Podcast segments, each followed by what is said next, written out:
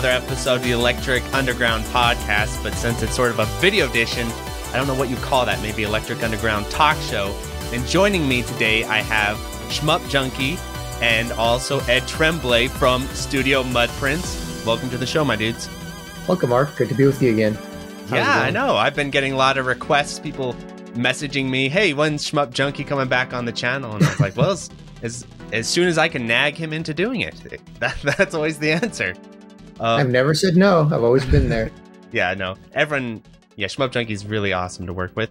And also, it's been a very long time, but in the OG days of the Electric Underground, before I was on YouTube, when I was on SoundCloud and I had 200 listeners, uh, Ed made an appearance on the OG episode, uh, OG episodes of the Electric Underground. And so, episode welcome back 12, to the I show. Believe. Yeah, thanks for having me back. Yeah, no, it's really it's been a long time, and uh, I'm really excited to kind of catch up with you two. So today's episode, for people wondering, is all about shmup YouTubing and the shmup YouTube life. And I thought rather than me ranting on about, you know, my own gripes and thoughts and projections and stuff, I thought it'd be great to also get you two involved because different perspectives, different experiences, uh, different styles of YouTubing. And I think this is something that I've been wanting to talk about for a super long time. So I'm really excited to get into today's episode. So I thought let's begin by uh let's just have you two introduce yourselves, let everyone know a uh, kind of uh, about your channels, what you're all about, all that good stuff. A Shmup junkie, take the floor here.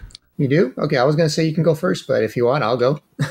yeah, go I don't have uh, my, um, my story is short. Like I said, I don't have too much to say. I've only been doing this for maybe a year and a half. I started back in 2019, late 2019, almost 2020, um, literally just to make PC Engine mini reviews. Um, because yes, I, was I remember. Happy with, talked about it, and um, it just did really well. It kind of took off. I had fun with it, and you know, people kept asking, wanting more, and I slowly grew up from there. I didn't really have any grand desires or expectations, but uh, you know, obviously, I'm pretty thrilled with where it's gone and what we've been able to do. So uh, that's where I'm at. I'm the noob here. That's right. Yeah, you're the you're the new hot kid on the block for sure. Your channel is absolutely popping off, and you have such a you already you have such a uh, passionate fan base. I get people met. I'll get people randomly DMing me on Discord, be like, "Yo, Shmup Junkie's awesome." It's like, definitely, my. it's like, yep. Don't have to tell me. Um, usually after our episode, like after you come on the episodes and stuff, they, people are like, "We want more. We want him in every episode, every single episode featuring Shmup Junkie, basically."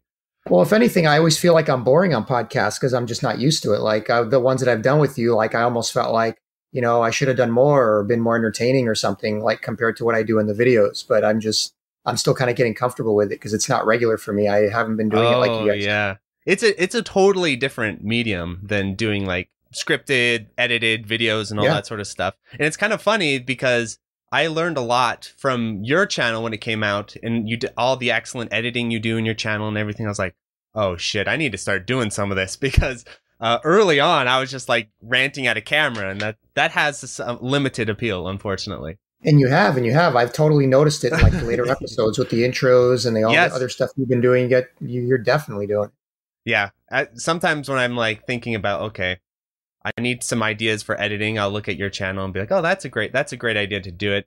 And I don't have the technical skills you still do, but like just the general ideas behind things your channels helped me out a lot with that. I do the same thing. I watch other people's videos and other like big channels and stuff and try to steal ideas and get ideas all the time so. Yeah def- definitely. And so um sir flash how's it been going? Or sorry ed, i'm always say sir flash. Uh, ed how's it been going? I mean not too bad I, I'm kind of the polar opposite of Shmup Junkie. I've been around the block so long that it almost feels as if my audience is a lot of my old audience is sort of forgotten about me, sort of right. left in the past. I've been I've been thinking uh, about that a lot actually. Um, but yeah. Go, yeah, go ahead.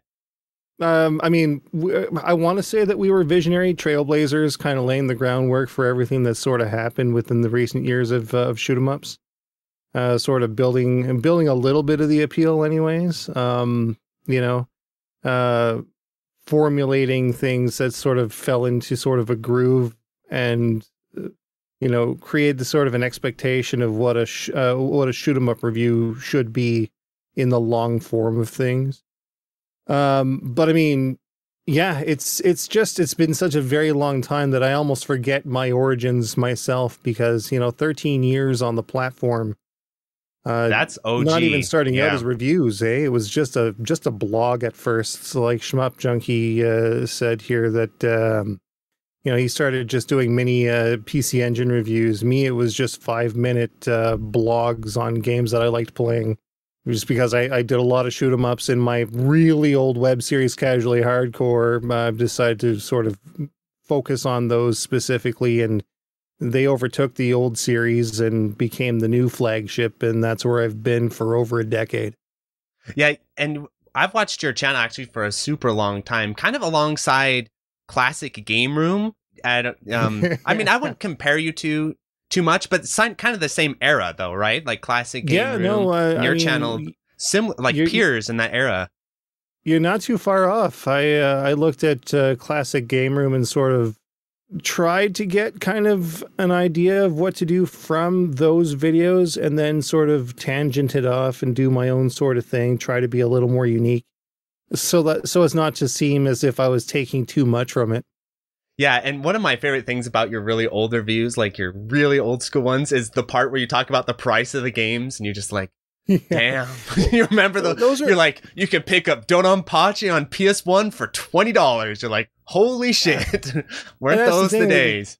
They make very good time capsules in that sort of regard, but I don't know that that sort of thing has a place anymore. Like it's it's just because of how things have exploded and how things have gotten a little sort of uh, unreasonable at market. Mm-hmm. Yeah, um, that, that's that's something that I try not to do anymore. Um, I just give it more of a a general value uh, as opposed to like an, a definite price.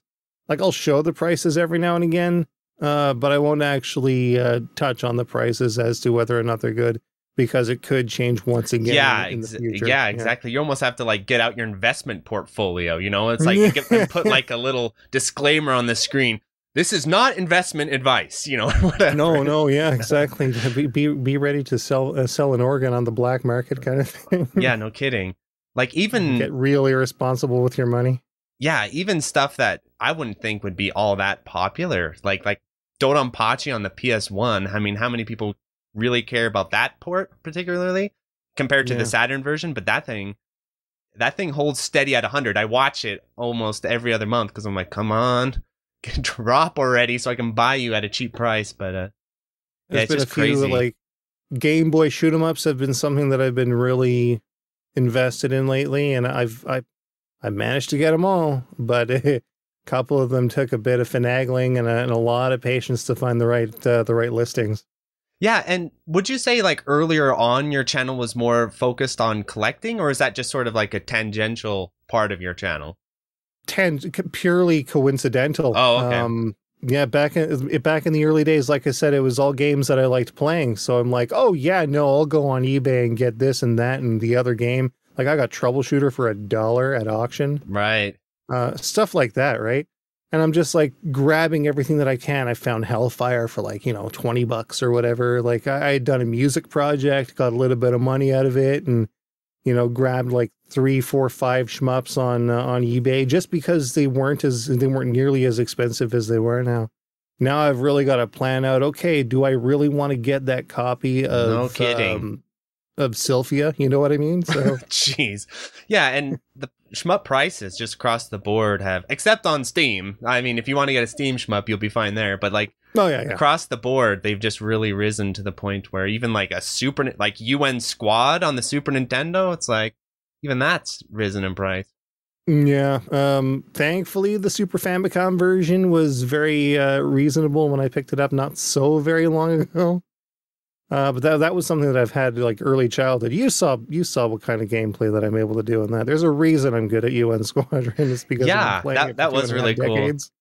A lot of people yeah. really uh, have messaged me. They loved your one-handed run of UN Squad on the last Shmup Slam.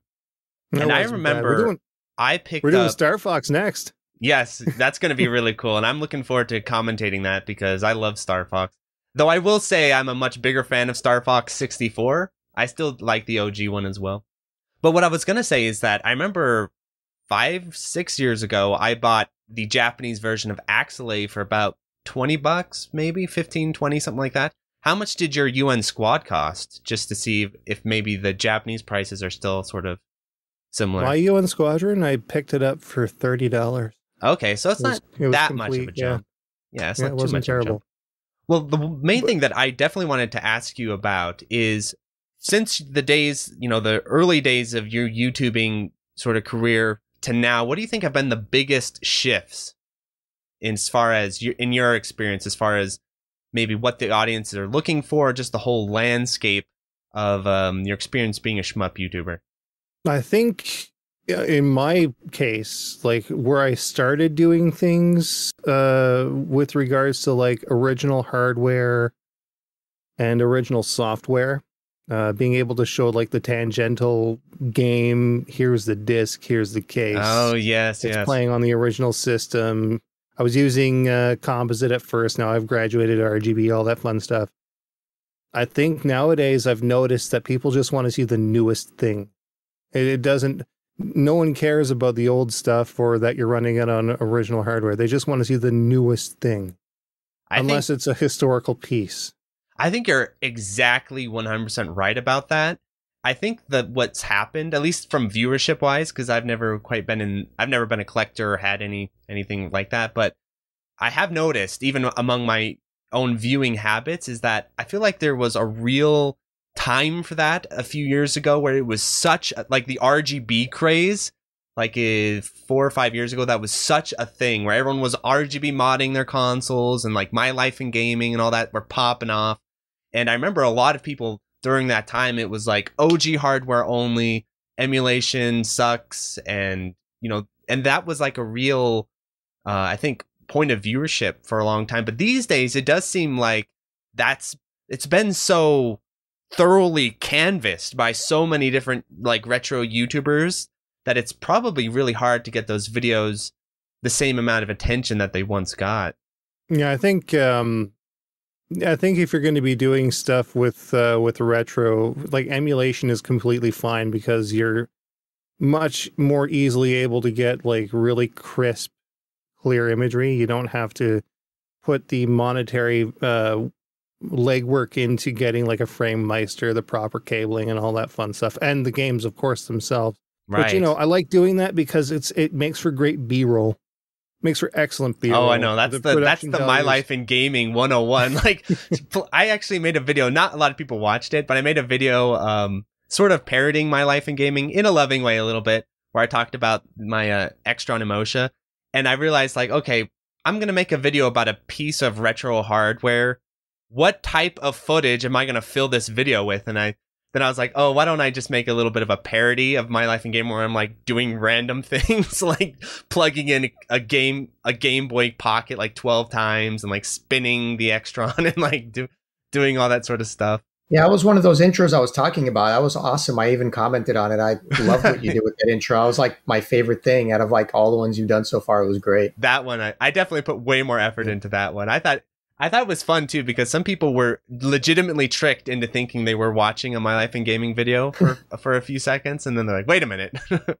so the problem that I ran into um, when capturing that way, because I used to just always enable, you know, the scan lines on my OSSC or whatever I was using, um, is that it looks great in on my computer, but it doesn't look great on YouTube. So you know, I go through all this trouble to make it look oh, good. No kidding. And I put in scan lines, but it, then you know, the compression kills it. So I mean, it yeah. doesn't matter. So I I stopped doing it because it actually looks better without it. Um, in a lot of cases, you know, and then yeah. sometimes I don't know which way to go.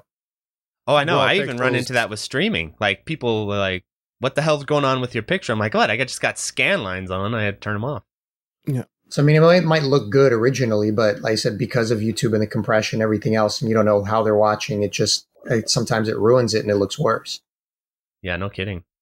But anyway, so what I wanted to talk about um, and get your guys' thoughts on are some things that I've always felt are sort of negatives of trying to cover shmups on YouTube, and then also I think some positives. So I want to try and give a little bit of a balanced approach, but I'm not going to lie that there are some things that I think uh, people underestimate when it comes to the difficulty of trying to promote these games on this platform.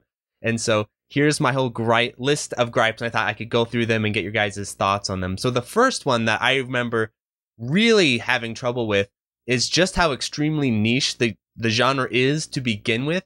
And I think a lot of people don't realize that when they sort of first approach our channels or first sort of comment on our channels. Like I remember on uh, Ed's channel for a long time, you'll go through the comment section and people be like, why don't you have like 20,000, 5 billion subscribers? You know, it's like people will comment that all the time. I get those comments too. Like, Mark, why don't you have a bajillion subscribers at this point? I love your videos and everything. It's like, well, because about 12 of you a day are searching for this stuff. And uh, compared to the landscape that is the larger gaming audience, you know, we're, we're within a genre where we're retro, and then we're a niche within retro where we're like hardcore shmup genre. So it's just such a thin slice of the pie that to begin with, even getting off the ground can be really punishing. And I've noticed that with a lot of shmup YouTubers that start, you know, they start making videos, but they cannot even get past those really tiny uh, view counts. And so I think that for me, that's been a huge hurdle as far as uh, difficulty with trying to promote the the genre on YouTube. What do you guys think about that? Um, from my perspective, it's almost kind of like a double edged sword. It's like on one hand, it seems like it would be easier to break into um, shmupping. I mean, not shmup, breaking into YouTube for shmups because there's a lot less competition. There's really not that many people doing it. So, you know, you're creating a niche and you're not competing against everyone. Like imagine if you were just trying to start a regular retro gaming channel and you were talking about Zelda and Mario and, and Castlevania yes. or everything else. I mean, you're competing against everybody. So you have a whole big pool of people, but at the same time, it's really, really hard to get to get any attention in that too because everybody's doing it. Um, or so many people are talking about it. Whereas on the shmup side, you know, if people love shmups and you're doing some great videos, people will find you and people will notice you. And I think when I started, I kind of benefited from that in some way. Oh, because uh, maybe there was a certain level of quality to the videos, uh, and people who were looking for shmups were like, "Hey, this is really cool," and they started following me. Um, well, whereas that may not have been the case. I would love I to get was, Ed's yeah. thoughts on this because I live yeah. in my own little bubble as far as when Shmup Junkie's channel began. But I literally saw your channel and thought in my head, where are these people coming from? Not even like oh, he's getting all these, you know, people that I already know. I was literally like, where where did this audience come from? It just appeared in my I didn't even know it existed. And so I think Shmup Junkie has definitely tapped into, at least from what I've observed, like a whole set of audience of people I didn't even know existed in the world. I was and it kind of blew my mind a little bit. I was like, what? Because for me, the idea of, you know, making shmup content and getting view counts in like the 10k range. I thought that was literally impossible other than like if you're doing like a world record Jamer style style super play that people randomly come across or something. But I couldn't believe like some of your viewership at, initially and so that really motivated me to be like wait a minute there's a whole branch of audience out there I've never even ran into before. It probably is where I came from because I originally was on Instagram for two or three years, um, just meeting people and you know, being, you know, collecting games and things like that. It's that Instagram type retro gaming, you know, not necessarily collectors, but nostalgic community. Right. Um, not and not, and not just shmups. You know, I came in specifically to review the PC Engine Mini as a whole and focus on the shmups. Um, but yeah, it's a really big community. There's a lot of them, and um, I possibly tapped into a lot of that. I don't think every one of them are necessarily solely shmup fans. Um, they're just you know, fans of that era and that genre. And I tapped into that somehow because I was part of that community. Uh, so they came for that. Yeah, because a lot of these people, I never recognized that. Like, who are you? Like, these are just new people, brand new people. And then they're like, yeah, I've been a shmup fan for years. I'm like, who? What? What? Because I was living in this own little, this little, you know, I'm a little bit more on like the bullet hell side of things and stuff. So I was living in this little pool. It felt like of like maybe 8,000 people or so uh, so it was crazy, at least from my experience when your channel came out, just to see this whole new set of audience out there I'd never seen before. But I want that's why I want to get Ed's thoughts on this because Ed probably has a little bit more, you know, high more experience with this than I do. So what what did you think when Shmup Junkie's channel came out? Were these people? Did it seem like to you this was a whole new set of audience, or were you not too surprised? Well, yeah. The first thing that I what I really want to know first year, how many subscribers? That's what I want to know. I actually um, know because I I tracked his channel like a stalker. So well, maybe you do. I don't even remember. yes, I know. I know the stats really well.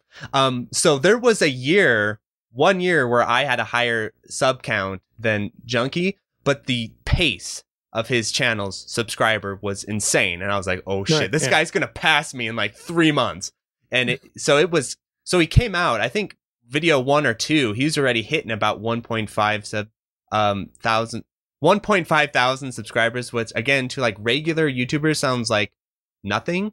But in the world of shmupping, I've spent two years like working so hard on those shmup podcasts for like a viewership of about 700 people for over the course of two years. So uh, just coming out out the gate with 1.5 or so to me sounded it seemed crazy. To put it into perspective, just to make sense, um, I spent like a good a couple years. I don't know if it was three, maybe at least two to three, um, just in the Instagram community. So my initial right. maybe five, 600 subscribers, I wouldn't say a thousand or 1.5 came from there, you know. So I had the benefit of not starting from zero, you know. Right. Yeah. They, I, I was bigger difference. there and they came in and they subscribed and I immediately had at least four or 500 people to watch the videos and help push it and help promote it. So, I mean, I owe a lot to them because a lot of my friends really helped me get started um, from there.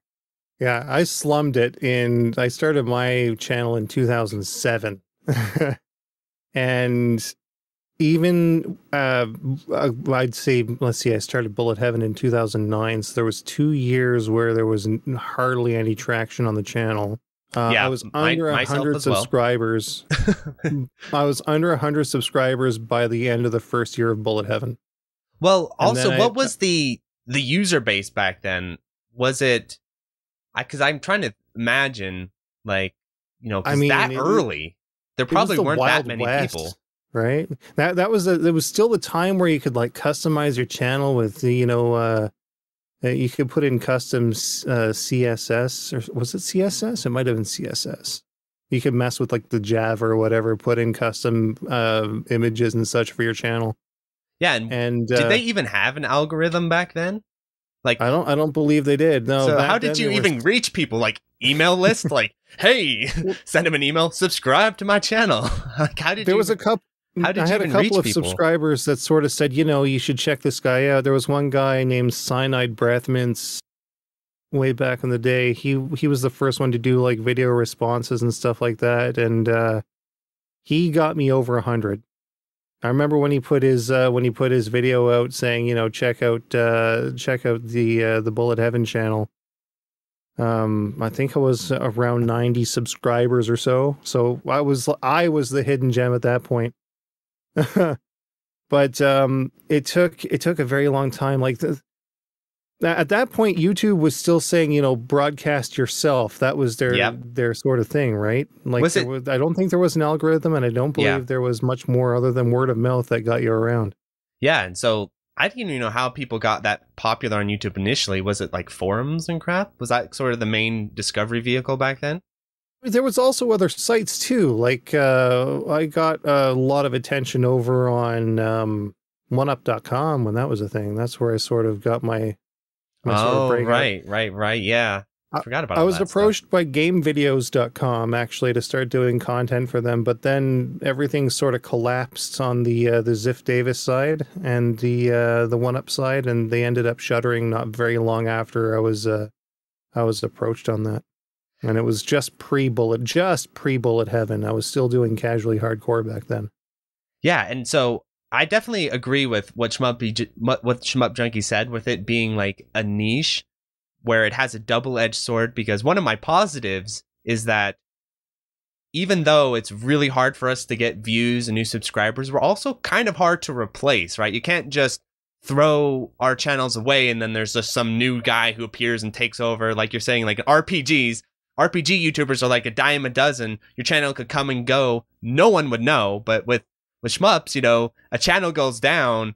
I mean, that's just a giant gaping hole basically in the uh, shmup content world because it's not that easy to get the channel going. It's not that easy to replace people. So that and our content is also different, you know, between the three of us, you know, with Ed and how much content he has and how many reviews and the style of his content is so different from yours. You know, oh, and that guerrilla style of just talking to the camera and being technical and, you know, grabbing that whole market. Whereas I'm, you know, yet completely different from that. So, I mean, even though we're all doing shmups, our channels are really all quite different from each other. And I don't do what you do and you don't do what I do and neither of us do what Ed does. Yeah. But what I was what I was saying, so on the negative side of things, I kind of did a little experiment with this where I made this uh anime not anime, but this review of cowboy the new Cowboy Bebop.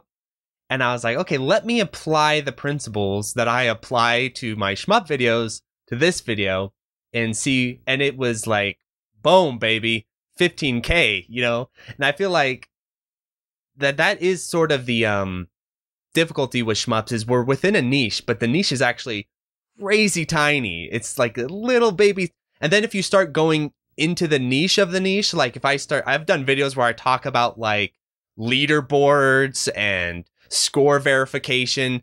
There's like 12 people on earth who care about that stuff. So, uh, you can get real, uh, you can get real deep down in there sometimes. And it can be hard because YouTube doesn't really reward that style of content all that well. The podcast is sort of the same way, where it's really hard to get certain types of content within the genre that I think are really awesome. It's just really hard to get them rewarded. And so my strategy, I, I want to hear what your guys' thoughts on this. My strategy has been I, I do this sort of like, I do this sort of general, okay, this will get a good amount of attention because it's kind of feeding the algorithm a bit. And then I'll sort of swap over then and do something a little bit more in depth. The algorithm is not going to be too happy with this, and YouTube analytics yell at me every month, like, "What the hell is going on with you?" But I, I, what do you guys think about that sort of approach, or the sort of dilemma of the style of content that you do on the channel, whether you're branching out or doing the the things that seem to work? Well, I've I've tried doing uh, like diversifying my content because um, you know looking into various uh, like discord servers and uh, and other uh, forums and such people have said that i've um, i've become sort of um, i haven't evolved i haven't branched out enough but the problem is is that every time i try branching off the algorithm says no one wants to see this man just go back to what you were doing oh i know youtube yells at me all the so time like, for this stuff. Yeah, uh, go ahead. For example, like I, I caught lightning in a bottle a little bit with our uh, Gleylancer review. It was hot off the press. It was uh-huh. just before the game was uh, was about to land, and we got a copy in from uh, who was it? It was Ratalaika, I think that uh, that sent us the copy, and uh, we managed to score just about ten thousand views out of that one. Um, which is you know larger than most of the other ones that I've done in recent memory. Um, I didn't do anything different with that uh, with that episode. It was just pure timing, and then yes, everything else that I've done before. Absolutely, yes. I think people it. do not uh, like ran. I sorry, but like just to back up what you're saying, I th- I think like a lot of viewers do not understand the timing element of YouTube and how that is insanely critical. Like, yeah, every single video that I've done that's popped off has been 100 percent by accident. I did not see it coming. Every single one. And then I look at them, I'm like, why? Why didn't I know? Then I could have done better on the video. Especially my most popular video on my channel has nothing to do with shmups. It's a tutorial on how to play arcade stick correctly. And I made it back when I had literally like 100 subscribers or something. And I made it specifically for like some people who are asking me on the forum, like, hey, how do you play arcade stick correctly? And I said, well, there's this video that used to exist, but it got taken down because the guy made edgy jokes on it.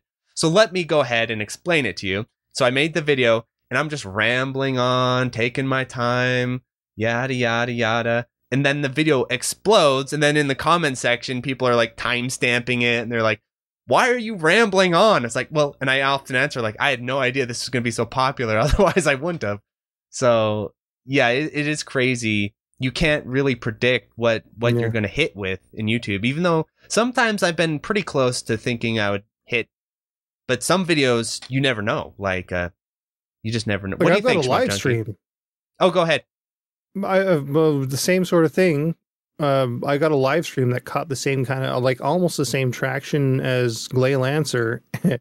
and it performs a lot better than a lot of my pre-produced videos. It was the Mushihime Sama. Um, oh right, I remember that one. Back. Yeah, yeah. Just um, casually playing this game on a pizza box, and oh wait, no, that was that was pre pre pizza box, but uh, but yeah, just casually playing the game. The day it came out, people came in, asked how it felt. It felt pretty good, and that's it. Five five thousand views. so yeah, yeah. Um, pure timing, I would say. But we gotta we gotta get Shmup Junkies yeah. Uh, thoughts here because I think he's of the three of us, he's sort of the expert on this. As far as right, well, I'm an expert in, in only way. The only way I'm really an expert is in that I'm constantly trying new things, and some things work and some things flop, um, and I kind of expect it. Um, I've tried. What would you consider that, a flop on your channel? Because most, besides like your really early videos, because I feel like most of your videos they just nail it. You know, they stick the landing, almost all of them. I think it's based on the amount of work. So it's kind of like it's based on the, your average channel views. So for like for me, I mean, it depends on like you look at your overall channel, like what does your average, you know, video get? If your average video gets 10, you know, then a wild success is something that hits 30, 40 plus thousand views. It just blew up. And then a flop is something that, you yeah. know, barely does five or 6,000 views where. Okay. So I just wanted to get your, your ranges. I'll tell you mine. Mine are a good video, like a solid video, is 3,000. That's like, okay, Mark, you didn't. last year it was 1,000. Last year it was, if I hit 1,000 views, that was like, you did a good job, or it landed basically. And now I, I've been able to push that up to about 3,000. That's the video lands. Okay, it got to what I expected it to get. And then a hit is like anything above 5,000. That's a hit. Sometimes I get those really big ones. That's a miracle. And then my flops usually are like 1.5 to 2000 those are type those are the types of videos. And i have some of those and i have some old school videos that are like 500 views because i went like way like i have this one video people sometimes meme about where i did this. I thought it was a brilliant idea and it flopped so hard where i thought i was like i'm gonna do like an asmr type video where i raise chows and sonic adventure 2 and it could be like something people could because people kept messaging me saying, "Oh, I love your videos because they're relaxing and they help me relax." And I was like, "All right, well, why don't I make you a video that's literally meant to relax you?" And that flopped insanely hard. so, yeah. Um, but most of your videos, it, it seems like they sort of hit that range, though. I guess which one yeah, stands out to you as like the the flop that you're like, God damn it. Yeah, none of them do poorly. I think it has to do with how much work I put into it. So like, yeah, where I think it's going to be a really good idea. Like, um, you know, so I try to stick with the ones that work. You know, like I I did a it was quite an experiment when I did that worst shmups ever video mm-hmm. um, because it was just so different from everything else I'd done before. You know, I was kind of doing the whole AVGN, you know, spin off. Oh, that's and the one where you had the the song in the beginning, right? Yeah, yeah, and it was yeah. a really good video. It was like really well produced. That intro, I had somebody do the music for mm-hmm. me. Like it totally played like an AVGN, and it was a lot of fun to watch. Like the people who watched it really enjoyed it. But at the same time, like with the amount of work that was put into it, like it did worse than like my previous, you know, nine or 10 videos, you know, some that I put a lot less work into. And you know, one- and it was one of those things where I just I took a chance, you know. But the bottom line is I had fun. Like, you know, I really enjoyed doing it and I'm glad I did it. But it didn't definitely didn't have, you know, the return on investment in terms of time. So I didn't do another one. I'm not going to keep making those. I had a I had um, a theory as to why that is. Could be. Not everybody likes Timmy either. So. that's not that's not the reason. So here's my theory. My theory is that the old school days of YouTubing where like ne- negativity and retro gaming was like hot in that work is not this it's not as uh it doesn't work as well these days. Like people don't like negative reviews. I can tell you that personally. Uh people mm. don't like like any sort of semblance of negativity. So that could have been the reason because they see they saw worse shmups and they're like, "Oh, forget that shit. I'm not even touching that." That's my theory. They're not even interested. Yeah, it's, it's, like know, not even my... clicking on it, even though they have no idea that the video is fun. It's just lighthearted and we're having a good time. They're not even going to click on it because they're like, "No, yeah. screw that.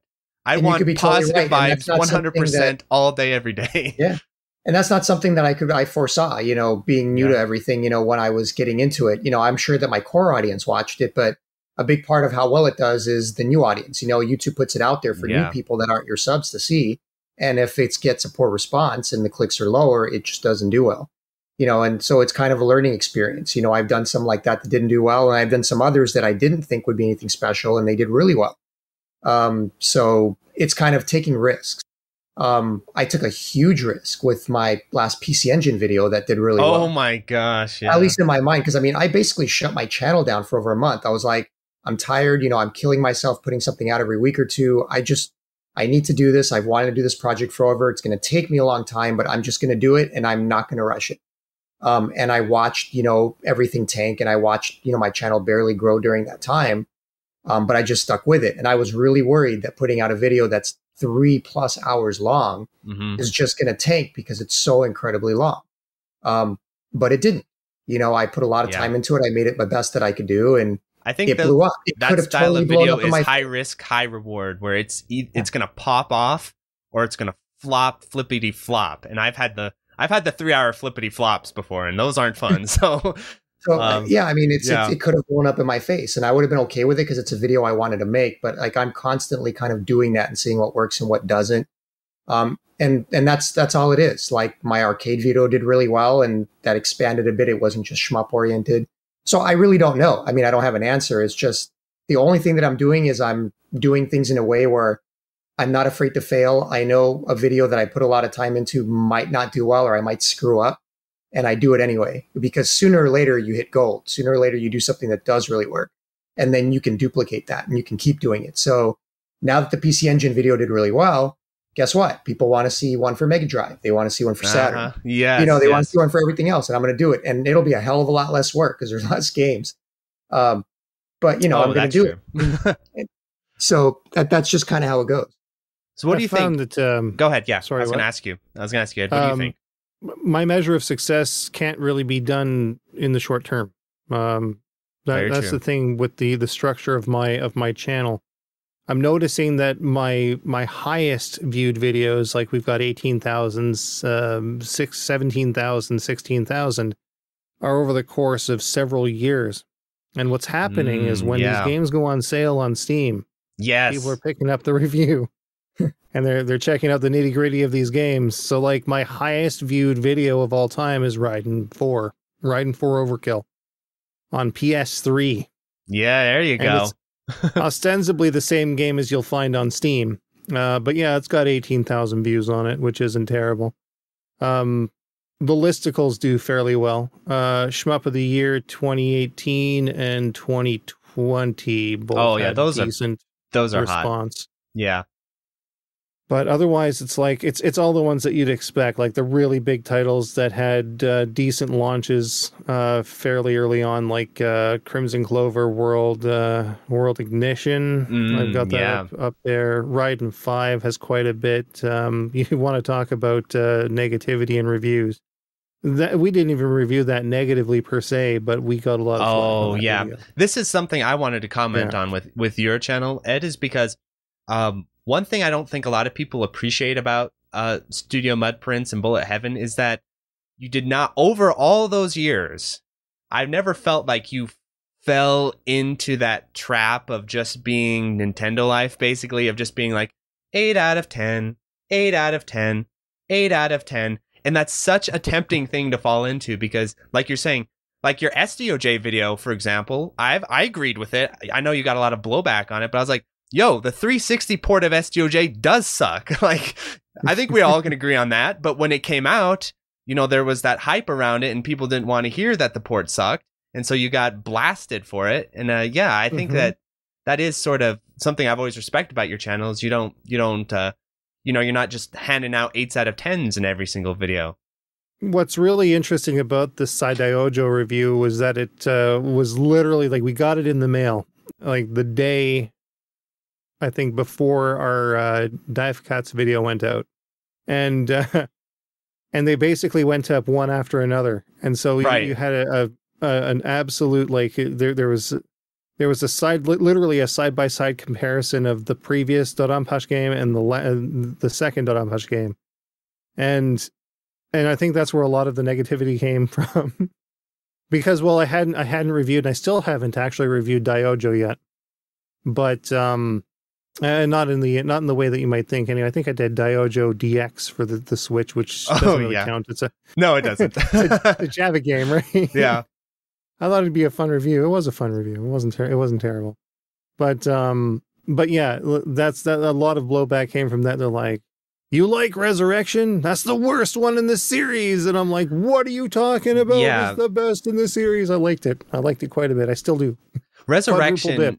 Resurrection, I think you're a little ahead of your time on that one too, because Resurrection over the years. So when it came out, from my understanding, um, yeah, people because it came after DOJ for God's sake. How do you follow up the greatest shmup of all time, right? It's like it came out after DOJ. of course, it's not going to hit those expectations for a lot of players, but over time, the appreciation, even among the most hardcore of hardcore players, has grown towards DFK to the point where it is, in my in my observation, one of the most popular shmups right now. Like people love it. It's played in every single slam. I mean, it is a huge uh, success, but it took time for it to get there. It wasn't like it landed and everyone just went crazy for it. So I definitely, not to mention, it's, definitely it's, been there it's, myself. It's got a mode for everyone, right?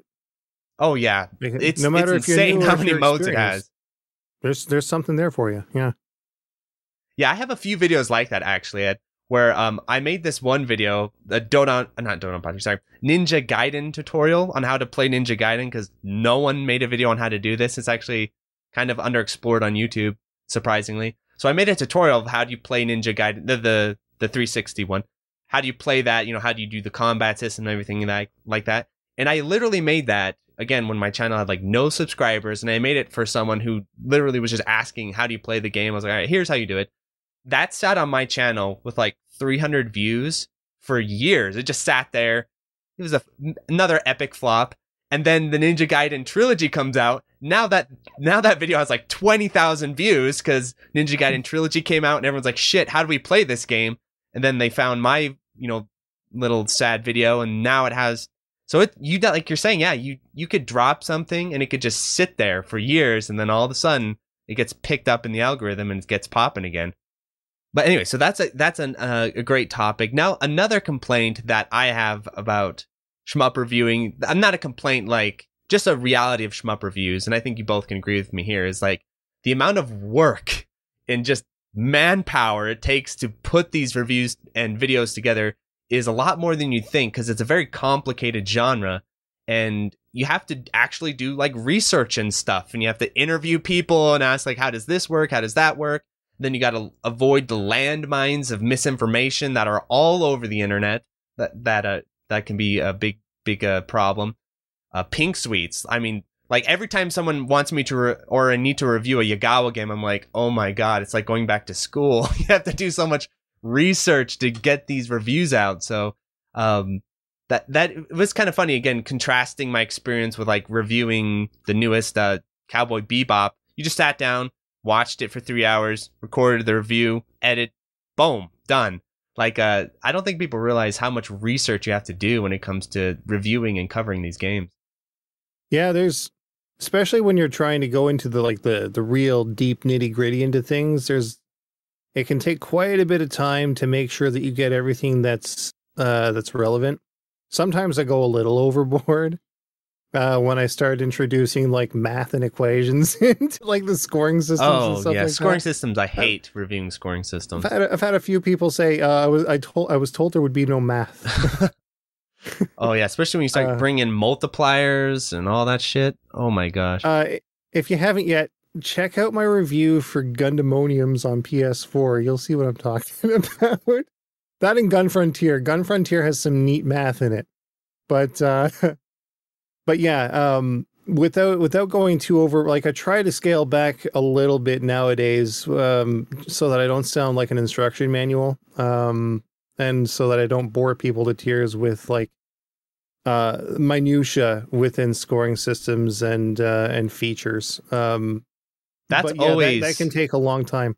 That's always um, a struggle I've had when it comes to reviews is finding that sweet spot. And I actually don't know if I have the answer or not because sometimes like the Pink Sweets video, I went full nerd. I went full, let's make this the ultimate explanation of how Pink Sweets works, especially since the Yagawa game. It's very confusing. I interviewed Pearl, I interviewed Plasma, I got as much information as possible, talking about board revisions, just the whole nine yards. And then it's like, okay, I cannot do this with every single review. I'd go insane. So like, and yeah. sometimes people literally don't care, right? It's not like some people will like 10 people will message me like, oh, that was awesome. I learned so much. And then, you know, a lot of people just, you know, whatever, it's pink sweets. I'll play it for an hour and move on with my life. Uh, so finding that balance, especially depending on the title, can be kind of tricky. What do you think, yeah, Shmup Junkie, when it comes to? Sorry, go ahead. Oh, I was going to ask what Shmup Junkie thinks when it comes to like yeah. what aspects of the game do you focus on the most? Do you do you worry too much about? Oh, do we need to talk about the scoring system? Do we not? What do you think? Um, to a certain degree. I mean, if we're talking about production time in general, that's definitely a part of it, but it's you know only a part of it. Specifically because depending on which video I'm doing, sometimes the production time is insane. Mm-hmm. So yeah, um, it's just a matter of you know yeah there's there's all the research i mean especially like with the history videos those are the worst oh, because oh, there's God. enormous amount of work on the research side and yeah. doing that right then there's like the amount of production time that goes into it and the script and and editing and everything else i mean those are easily like 100 plus hour affairs i mean so in a week i could spend 40 to 60 hours 40 to 50 hours and then over two weeks now you're over 80 hours and you know something that takes three weeks i mean so you yeah, can imagine I did want to get a little clarification on your method there so I could copy you because I've been working on before you existed, so I'm not totally plagiarizing you. Uh, there's a Discord chat there's a channel on my Discord that's been there for years and people probably wonder why it's still there where I wanted to do a history of cave lecture. So not mm-hmm. like an awesome video like yours where it's really nicely produced, but light more lightly produced than me sort of lecturing at you about the history of all these cave games and doing this sort of thing. And oh my gosh, trying to find that information, you, I feel like I need to become an ar- archaeologist or at least learn Japanese or something to try and find all this information. And so I was wondering, with your really extensive uh, videos about this, did you just know this over the years and you could just like recall it, or did you literally spend dozens and dozens of hours researching it before the video? It depends on which video. So, I mean, um, with the PC Engine stuff, yeah. I mean, I you know, obviously I learned it somewhere at some point, some of it from personal experience, something over the, you know, the decades. But, you know, anything that I do on PC Engine mostly comes from me. Uh, there's not too many people on the Discord that are giving me like extra info. It's usually the other way around.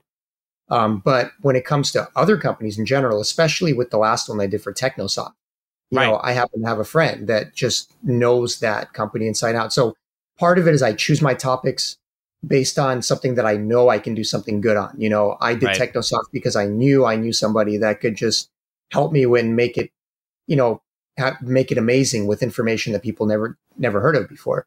Um, with PC Engine, it's on me, but a big part of it is my Discord, like, like your Discord. Uh-huh. You know, I created a topic of the week, you know, category, and when I'm working on a video, depending on what it is, I'll create a, a, cha- a, a subject for it. You know, so like when I was working on my best arcade exclusive games, you know, a huge part of it, my Discord was massively helpful. Yeah. You know, because I didn't know everything myself. Super. You know, so you get all these people coming in, they're like, oh, what about this game? Oh, what about that game? You know, and we all kind of work through it and which ones should we highlight? And, you know, you end up with all these great suggestions and you'll have one person that's an expert on, you know, this particular game and someone yeah. else that's an expert on that game. And, you know, I, some of my videos I couldn't do without, you know, the amazing Discord and like the help that I've been getting from the people on it. Oh, um, me too. Absolutely. So it, so it like Pink Sweets, no freaking way.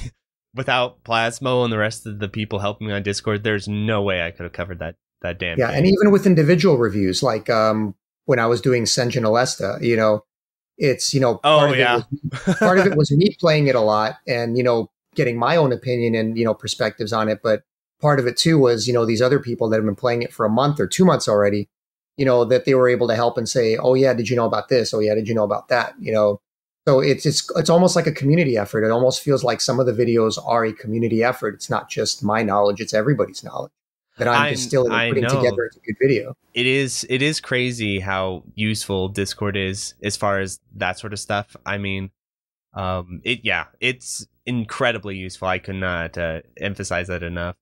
So Ed, I was going to ask you over the course of all the videos, what do you think as far as the videos you've made, that was the most challenging production wise. So we know Shmup Junkies was definitely the PC Engine one because that thing was a beast. But what what do you think was the hardest or the most complicated like produced video for you? My most, it's a series of them. All the cave ones that they come out with different modes. Friggin' uh, Espgaluda 2 has seven modes. yeah. Oh, gee. And the scoring and system's from hell.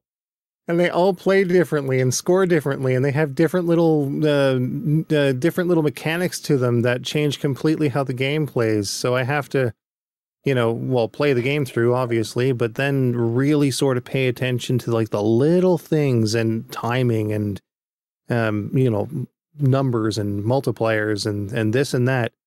And it takes a really sharp eye. And like, I miss some, some things as well, but like, I've noticed that I don't miss much. Yeah, um, no, your your videos have always the... been really great about explaining the scoring systems for games because there's a lot of times where I'll pop on your video if I'm like, okay, what the hell's going on with the scoring system? Yeah, and I think um, uh, with a lot of games nowadays too, and I've noticed this more and more, they're not coming with uh, with any sort of ex- explanations or manuals. Oh, I know, I like hate I, this.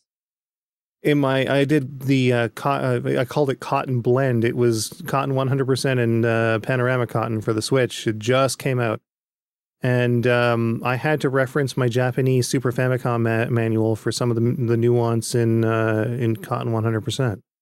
Yeah, and this so, happens with indie games too. And if I, I yeah. had a discussion about this with the Zero Ranger guys, where so um, basically the idea because I was asking how does rank work in Zero Ranger, and they're like, we ain't telling you. You got to figure that out on your own, Mark. I was like, come on, man. But but basically the idea was is that you know arcade games back in the day, right? Like Raiden yeah. or whatever. It's not going to tell you where the secret hidden crap is. You got to the players got to figure that out. And I'm like, I get that, but we sort of live in a different era now and uh I do wish that you know, more games would come with like some manuals and some ex- explanations of the scoring system. Same thing with Danmaku yeah. Limited 3. I had no idea what the hell's going on with that game's scoring system. you know, I had to like play it for I feel like a year or two before I kind of figured out all the most of the nuances and then there's still stuff I don't think I fully grasp and yeah, I do I do wish indie developers would just give in and be like, okay, here's yeah. the here's the sheet. This is how rank works. This is how the gem system works. This is how the hyper system works. I I really wish they would do that. Uh, the good news out of all of it though is that I've picked up quite a bit of Japanese. oh, I can I can easily do it without having to bust out a translator. Oh, that's impressive. Yeah, I can't. I can't read enough Japanese to buy something on PSN. I tried. I tried tried to but get GG Aleste three on PSN you know, and it was listed in Japanese. It took me like a day, and I had to like message a bunch of people, like, how do I do this? So yeah, I no skill I, in Japanese whatsoever. I just started like maybe a couple months ago, so like I've got like the base like alphabet down, but then there's also, you know, instead of hiragana, there's katakana, and then there's kanji, and you know, so I, I'm just beginning my journey. Yeah, the, the, the kanji is definitely the the the place where where most of the difficulty lies. Um, that's the syntax seems oh, okay. Oh, I'm yeah. doing all right talking to Hideki, Hideki Kamiya these days, so it's not too bad. I have to say, I have deep pain and sympathy for any Japanese person out there with dyslexia because when I try and read those stupid symbols, I'm like, what the f am I looking at here? I can, I, I I can't like I can't even look at a piece of paper with Japanese kanji on it and like remember for three seconds enough to flip over to the screen and identify it. I mean, I have to like put it on top of the screen and sort of like like a three year old hold it up to the screen to try and read the kanji, try and match them up. So yeah, um, I I don't think I'll be learning Japanese anytime soon is it's kind of a pain like i've wanted to get there. a japanese keyboard for a little while um, so what i have to do if i want to put something in because i know what i'm doing just, it takes longer to do because i have to draw out the uh, characters in google translate and then copy the text. Oh yeah. That's but google translate for better or for worse i have used yeah. many occasions. And i think i've messaged japanese players via google translate it probably sounds insane when they read it back but that's the best i'm going to be able to do one of these days, I'll get that keyboard. Could you? I guess I didn't even think of that. You'd have to buy like a Japanese keyboard. I never even thought of that with like kanji and shit. Smartphones, you can get around it though. You can just uh, upload a language pack, swipe, yes, uh, yeah. right on the uh, on the key uh, the space bar. It brings right into the other uh, the other language. And uh, another thing that I've always felt is a real barrier with shmups is that this is again maybe my own own sort of bone to pick, so you guys don't have to comment too much on it if you don't feel like it. But I've always felt like um, a bit of a frustration, to say the least, with how unseriously the genre has been taken by the wider gaming media. And a certain bird told me that uh, when Ketsui Deathtiny came out, and there was a review for it where it got you know the the highest highest rank the gaming magazine could give them or whatever. The person kind of got a like a side eye. It's like, mm, I don't know if shmup should be allowed to even have this high of a review score. And I've always been really frustrated with sort of how shmups are treated in the wider gaming media, especially some of the reviews in the past. Like, I remember there's one IGN review for Ikaruga, and it's like, it's a great game, but it could have done better if they doubled the amount of stages. It's like, okay, uh, you you clearly don't understand. So you want Ikaruga to be an hour and a half long, like just stuff like I've seen. Ins- I've seen exhausting. a lot of insane takes on shmup reviews over the years. I think another one that some people meme is I remember one person was complaining that there was too many bullets and they couldn't see the background of the screen. They're like, these bullets are just taking up the damn screen. I can't see the background. so, uh, this is something I've always sort of had trouble with, and I think the the most recent example is the R Type Final Two, where I I made a pretty negative review of that game and got quite a bit of backlash on that.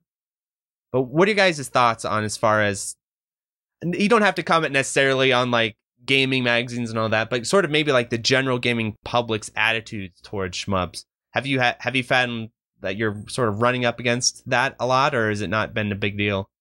Um, I think for me, um, because I'm focused on the general gaming public more so. Um, I kind of feel like they're the key to everything. So I mean, yeah, the me everything that you said about you know most you know mass media and the magazines is true, um, but they're really a reflection of the majority. Um, so really, it's changing the minds of the majority that will change the minds of the media and the magazines. Oh, that's so it's kind true. of like so. I have a lot of people coming in saying they ride that really, wave. Like I'm not surfers. into I'm not into shmups, you know, but you know, I don't even like shmups that much, but I just like watching your videos and, you know, I wasn't into them, but now I'm trying them out more or is just trying to make it a bit more appealing in that sense or showing them in a different light. So the more people we can bring into our side, you know, just the actual gamers, you know, not the media or the magazines, you know, depending on how big we can grow, of course, or how big the genre can grow, it might improve. It might not, but that's kind of I think approach. it has improved to to some degree. And I don't know if it's like necessarily because we've been hitting them with the stick enough lately that they're like, all right, okay, fine. Because I remember the a, a mind blowing moment for me was when Digital Foundry they had they have some kind of podcast or whatever, and they talked about Cotton Cotton Two, and they mentioned the input lag. I was like, oh my god, like this is kind of a a big deal because coming into it, I remember Nintendo Life, I was getting roasted by the Nintendo Life fan base for complaining about seven frames of input lag in the Psikyo games, and I think that was my undoing in the end. But yeah, it's always been kind of a tough, tough balance for me, and this might be my own personal issue where, like, I I want to bring more people into the genre, but I also don't want to compromise too much, and I'm always wondering like where is that line you know where's the line where it's like okay or i start saying you know seven frames is that where I compromise or you know what I mean? Like that's always been a struggle for me is where do I compromise on accessibility versus being a, a snarky snarky asshole? Like where's the line there as far as quality, I guess, versus uh, accessibility? Well, I mean, yes, there is no compromise. I mean, you really shouldn't compromise what you feel is correct. I think everybody's just different. Like we've already talked about it before. You know what? Yeah, that's true. You know what I feel is fine for me versus what it is for you, and depending because we're playing the games in a different way. We're different players and we're playing it for different reasons or with different goals. So, um, yeah, I mean, there is a point where too much is too much. I mean, I think we all agree that, you know, that Cotton Tribute release was a joke as far as, you know, the amount of input lag it had. yeah. Uh, by comparison, I mean, it wasn't that the games were a joke, but I mean, you know, but I mean, the porting job, I mean, come on. So it was one of those things where, you know, I, I originally came out with my PC Engine mini reviews and was saying, hey, look, you know, it's the same as all the other ones. Six to seven frames is not that bad. Oh, you, you want to want to hear a kind of funny um what do you call it? uh, Mandela effect, a funny Mandela effect that happened between uh, your channel and my channel was um, a lot of people thought that your original PC Engine videos were addressing me and my reviews, and I had to I had to constantly remind people I never reviewed the PC Engine Mini. This this did not occur. This occurred in your brains. This never happened in real life. I never reviewed it because I I made a policy earlier that I would not discuss any of the piece the any of the mini consoles because every single review would be me slapping and bashing on them and I thought I'd piss right. off too many people doing that. So I was like I'm going to sit this out. I'm not going to talk about any mini consoles cuz I'm just going to you know be a be a snob about it and people are going to get mad at me. So I didn't I never discussed the PC engine. I never discussed the input lag on the PC engine mini. That never happened, but because I do it so often with other reviews and stuff, people assumed that you're talking about my review. So I thought that was always kind of a funny Mandela effect of between our audiences. Yeah, and I mean, I kind of hit a nerve with that, and I came in with like, look, this is a mini. You know, I I was upfront and said, yeah, of course, it's not the same kind of you know performance you're going to get on on real hardware, nor with like good emulation. It's a ninety nine dollar console. You know, but is it enjoyable for the mass majority of players? Are nine or nine and a half out of ten people going to get it and not even notice or care? Most likely, yeah, especially the type of people that buy mini consoles and what they're looking yeah. for. And I mean, it hit a nerve with that because it's true. Um, you know, I can still play it and enjoy it and not have it bother me. Um, but anyone who's really playing seriously wouldn't feel the same way. What um, do you um, think about those, Ed? Because I actually don't know if I know what your opinions on those mini consoles are. Are you kind of tolerant to them? Are you like me where you you don't want to discuss them and get yelled at? What do you think about those things? Like across they the board, have, it doesn't just have to be the PC engine one. They have their place. Um, the thing about a mini console is that yeah, it's not going to be for people like you or I. Um, it's going to be for those people that have either um, a lot of nostalgia, but maybe don't uh, play many many video games. Um, like I have a lot of uh, nostalgia for the uh, PC Engine and TurboGrafx 16 from you know uh, a long time ago.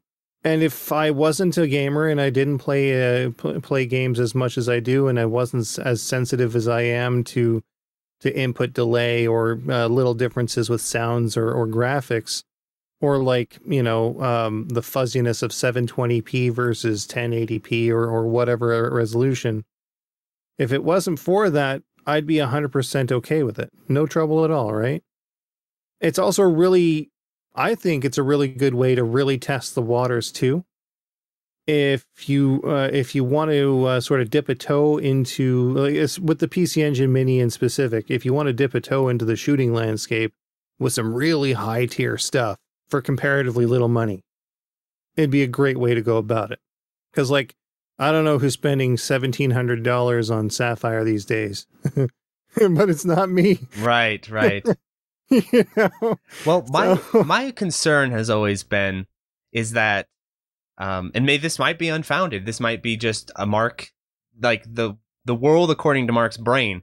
My concern has always been that you okay, you buy the PC Engine Mini or you buy one of other. We'll say another one that like the Sony wasn't the Sony one kind of a joke, right? Let's oh, say yeah, you I was. yeah you let's okay you buy the Sony one and then but I, the problem is with shmups is that they're not as widely known right so let's say you buy one of these collections or one of these mini consoles and you play it you're like this blows because uh you your brain isn't like figuring like Psikyo the Psikyo ports this was one of my main concerns is that Psikyo the design of the game is very dependent on input lag because those bullet speeds get absurd where like trying to react especially in the second loop trying to react to, those bullet speeds at seven frames of input lag i mean you can do it. I'm not saying it's impossible but it's absolutely brutal. And i've always been worried that that would reinforce this notion that well this genre is just straight up impossible to play. It's it is when you're playing through seven frames of lag and so that's always something i've been worried about with these like why i harp on the technical side of things is that when people feel let's like when people play on laggy setups, they can be like, all right, I, I, I can accept it. And then you put them on like you get them on a better setup, like Cotton the Cotton reboot, right, where that one had much lower lag than a lot of the other stuff that came out on Switch, people were like, "Whoa, this is this is sick," but they would never know until they experienced it. And so that's why I've always I've always been really torn on these these sort of approaches. Is I've always been afraid that since you're getting a sort of compromised experience, you may walk away with a whole different impression on the quality of the game. Um, I have a bit of a confession. Speaking of the, the the Psikyo ports and stuff, like I triple dipped on those things. I've got two sets of the collections back. Right, there. right. The Switch ones, or Yeah. which ones? Because there's like a bajillion Psikyo collections. Yeah, The the Switch ones. Okay. Um, when I was reviewing them, I, I gave them decent reviews. Um, but the thing is, is that I always felt as if I really sucked at them, and I was Right. playing on a really laggy TV. Like uh it was a Bravia that had like a 30 millisecond response time or some something ridiculous. And when you compound that with the input lag on the Psikyo games, like some of them perform better than others. yeah, some And of I them were noticed that there was a- A significant difference when I switched over to the monitor that I'm using now, which only has a one millisecond response time. But I mean, I I think I would have to revise those reviews, um, maybe with a an all encompassing thing a little later down the line. Because you're right, the uh, the input lag makes me feel like I'm trash. Right. Yeah, and I, I, didn't know that was a thing. Uh, I, I'm I'm very I'm very aware of it nowadays, and I'll mention it in my reviews. But like at that point in time, I thought that was all my skill. I didn't think I was doing so well. wasn't doing so hot. yeah, How not- could it be the game if they're all doing that? Yeah, exactly. And uh, I've had I've had reviews like that as well, where I've looked back on them. I'm like, hmm, I should have been a little bit more charitable to this game. Like, um, I reviewed. It was actually on Nintendo Life. It wasn't on my channel, but I reviewed Sisters Royal, and I was a bit harsh on poor Sisters Royal. and everyone, I don't think people let me forget it. They're like, man, you railed into this game. I was like, well, yeah, I did. I kind of did. It's not that I feel like what my criticism. I didn't think that my criticisms were unfair, but I don't think I. I could have tempered it a little bit and been like, you know, Sisters Royal is part of the Shiki series, and part of the appeal is that it's sort of janky, and like people kind of like that it's janky like this. So, like, uh, I think I went a little too harsh on it, you know. So, I think we've all been there a time or two. Yeah, no, I'm, I'm I'm totally with Ed on like what he said about like I said the mini consoles. Just they have a purpose, you know, and they're not terrible. You know, there's no reason to go on and knock them down and rail them down because they have six or seven frames of input lag. I mean, I said it's a ninety nine dollar console. It's a gateway drug. You know, you get it. You know, do you get a chance to play the games? You know, and a lot of people saw the PC Engine Mini as a gateway drug. It's kind of like they they they got it and they're like, man, these games are really good. I never played this before. I never played Lords of Thunder. I never played Sapphire. This is awesome. Um, and they really liked it, and it sparked their interest to play more games.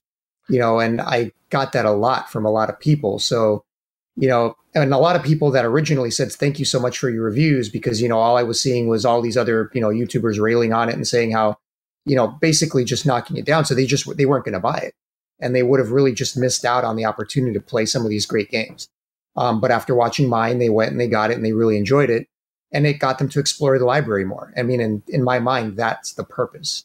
You know, as long as the mini console is done well, like the Genesis Mini and the PC Engine Mini by M2, you know, it's, you're not, I'm not going to sit there and knock them down for having six or seven frames because of what they are. You know, they have, like Ed said, they have a purpose. You know, Yeah. so I was kind of annoyed by that. And that caused me to start my whole damn channel. So here we are. Well, I, I've wondered a, about um, these mini consoles. Is that um, like the PC Engine one?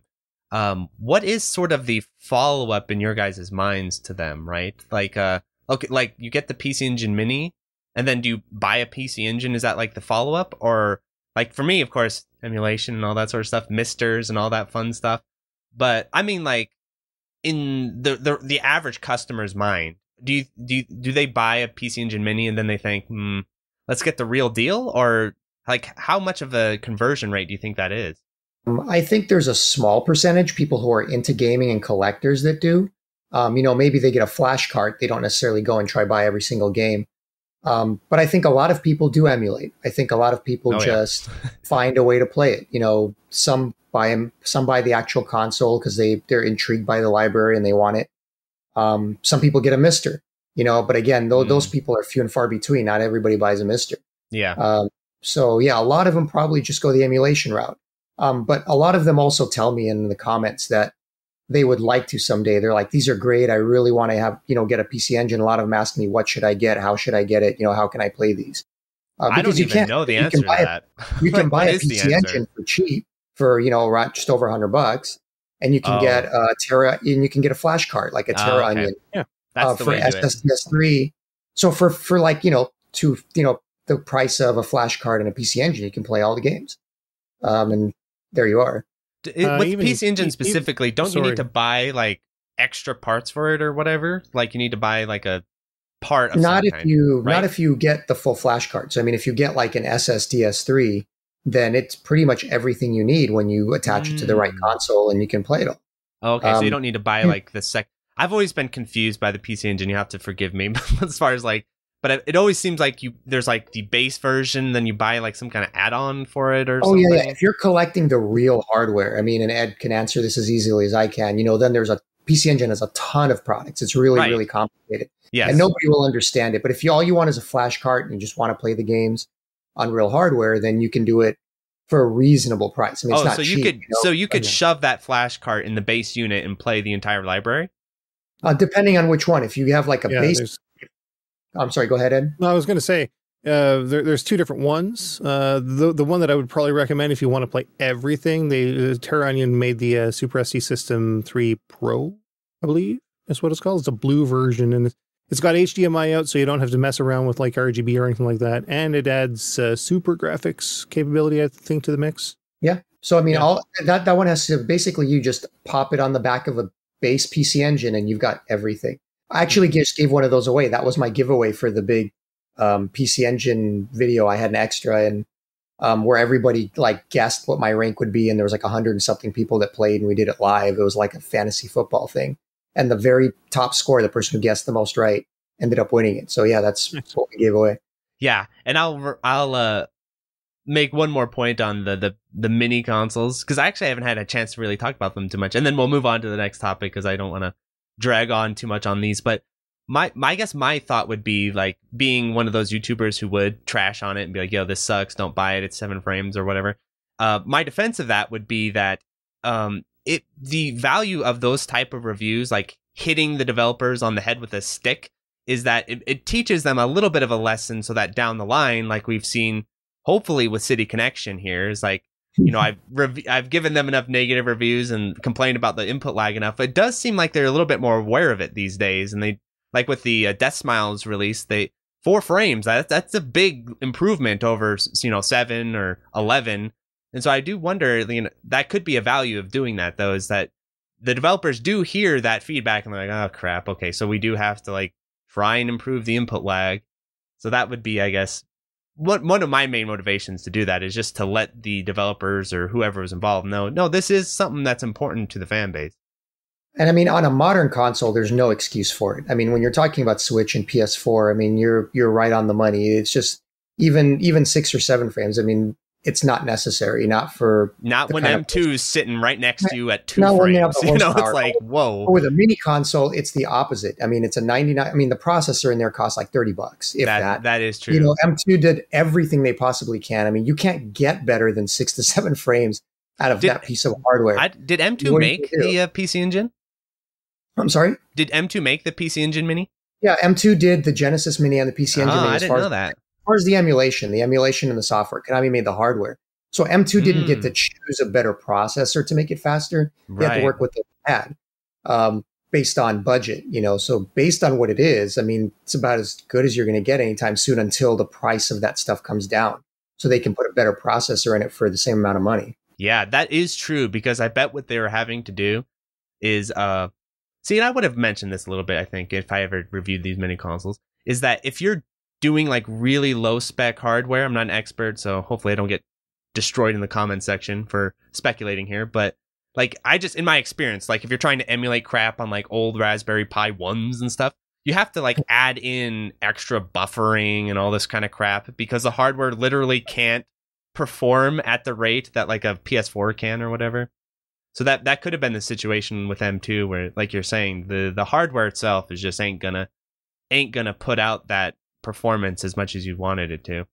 Yeah, but when, when you're dealing with modern consoles, like you said, there's there's no excuse for it besides just not putting in the development time or not having the budget or you know who knows. Right. yeah. Yeah. Hamster is proof of that. Yeah. Yeah. Is are Hamster the people who do the arcade archives, or is that someone else? Yeah. Yep. Yeah. I feel like I want to let. I've been. I've severely tempted to do like one of the you know those change.org things that people do that make no difference in real life but I've been tempted to as sort of a meme, but also maybe hopefully to actually have it make be a thing is do a change.org for arcade archives and be like, okay, add more save state slots. Okay, you have that one stupid, weird ghetto save state that you guys use. We know you can do it. Add more save state slots to these ports because that's always been something I've been curious. Why don't they do that? But and I feel like it would be pretty simple change because I do like the arcade archive ports for the most part. I always, I just think it's silly that they don't have save states. I promised I wouldn't ramp on that uh, topic for too long. This topic I think is going to be really fun because uh, prior to recording, uh, I feel like Junkie and I had sort of different experiences on this, and this I think has to do a little bit with our sort of generational divide. Which is in the notes, I said one of the cons of uh, shmups as a YouTuber is that you don't have that nostalgia that you can cash into that a lot of other retro gaming stuff can do. Like, oh, Super Mario Bros. How many Legend of Zelda videos are there? Like five bajillion. How many Final Fantasy uh, series are there? Like a, a million, right? And people just can't get enough of it. But as far as like cashing in on nostalgia, I felt like shmups didn't, for the most part, like the kind of shmups that I cover and talk about a lot of the time, they don't really have that nostalgic connection for a lot of people, right? People aren't like, oh yeah, the days of firing up DOJ in the morning, and you know, like you have to be a certain age demographic for that to even fall under that category. But uh, yeah, but you felt like uh, that's a completely different situation as far as uh, the stuff you talk about in your audience. Oh yeah, absolutely. Because we're dealing with like eight bit, sixteen bit. Um, you know, we're going way back, and there's huge nostalgia just for that time. Not necessarily just for shmups, because um, as I, what I had mentioned when we talked privately was we didn't see them as a separate genre. You know, when we were playing these games on the Master System and the NES and the arcades and on the Mega Drive, we were just playing the games. It was just awesome games that we loved, regardless of what they were. And we just have a huge nostalgia for that time and that era and that part of our lives and our and that age time and when we were that age. So yeah, when I'm tapping into like the old Konami games, you know, whether it's Gradius or R Type or anything like that, I mean, the nostalgia for them is enormous um, just as much as that. Zelda or Mario. There, there may be less people that have nostalgia for it compared to you know Mario and Zelda, of course. Um, but there's a ton of people who have nostalgia for that time in general. So that's kind of what I'm tapping into with a lot of my videos. That really, I think that what opened my eyes to that is the R Type Final Two review, where I was like, why do you why do so many people care it's r type like I, I had no idea that so many people cared about r type you know to me it was like r type's a cool game and everything but i felt like i thought it was forgotten you know by the wayside oh that's some old stupid arcade game no one gives a shit about but i've learned no no no there's a big fan base out there who apparently love R Type Oh yeah, yeah there, there, you'll that there's a much bigger nostalgia and fan base for the older games because we're older and there's more of us for R Type and Gradius and Konami and all that than there is for Cave. You know, as absolutely, and I couldn't believe that. Like I, for for example, when Ketsui Deathtiny came out, I thought this was going to light up the world. I'm like Ketsui on the PS4. People are gonna lose their minds. Journalists are gonna go crazy. There's gonna be a thousand YouTube videos. All I was a little bit naive at the time. There's gonna be so much attention for Ketsui Deathtiny, and when it came out, crickets. Like barely anyone talked about it. There was like one review for it. No one cared. I was I couldn't believe it. I was like, what the hell? And then R Type Final 2, you get random podcasts talking about it and stuff. I'm like, why do, you know, it, it the gears did not click in my brain. So that is I think that might be a bit of a generational yeah. divide for me where you know, R Type, who gives a shit about R Type in in my age bracket, right? But apparently a lot of people do.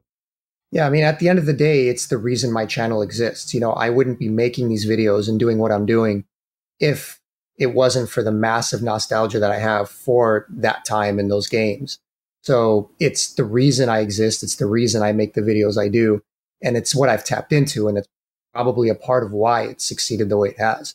yeah, um, is that nostalgia specifically. Right. Yeah. So that's funny how different our experience has been on on this particular topic, because I I think it's going to be funny. It's going to be funny when the next generation of people, like gaming generation of people, like 10 years, 12 years, 15 years from now, are nostalgic for like Touhou. They're like, oh, do you remember the days of firing up Touhou in the morning? They're going to exist. These people, there are going to be like nostalgia Touhou videos, which is going to be really funny. Nostalgia is a hell of a drug. Yeah. Oh, yeah, definitely. But what do you think, Ed? You've been you've been around the like around this way back when like you know, again, classic gaming room, that was 112% nostalgia. It felt like. Yeah. So, yeah. what have it, been your experiences with this whole nostalgia thing and shmups over the years? It's still a nostalgia thing. It always has been, really, because again, st- starting out on uh, even with casually hardcore, well, casually hardcore was more newer stuff, stuff that was coming out at that time. But I mean, by today's metrics, even that's retro now.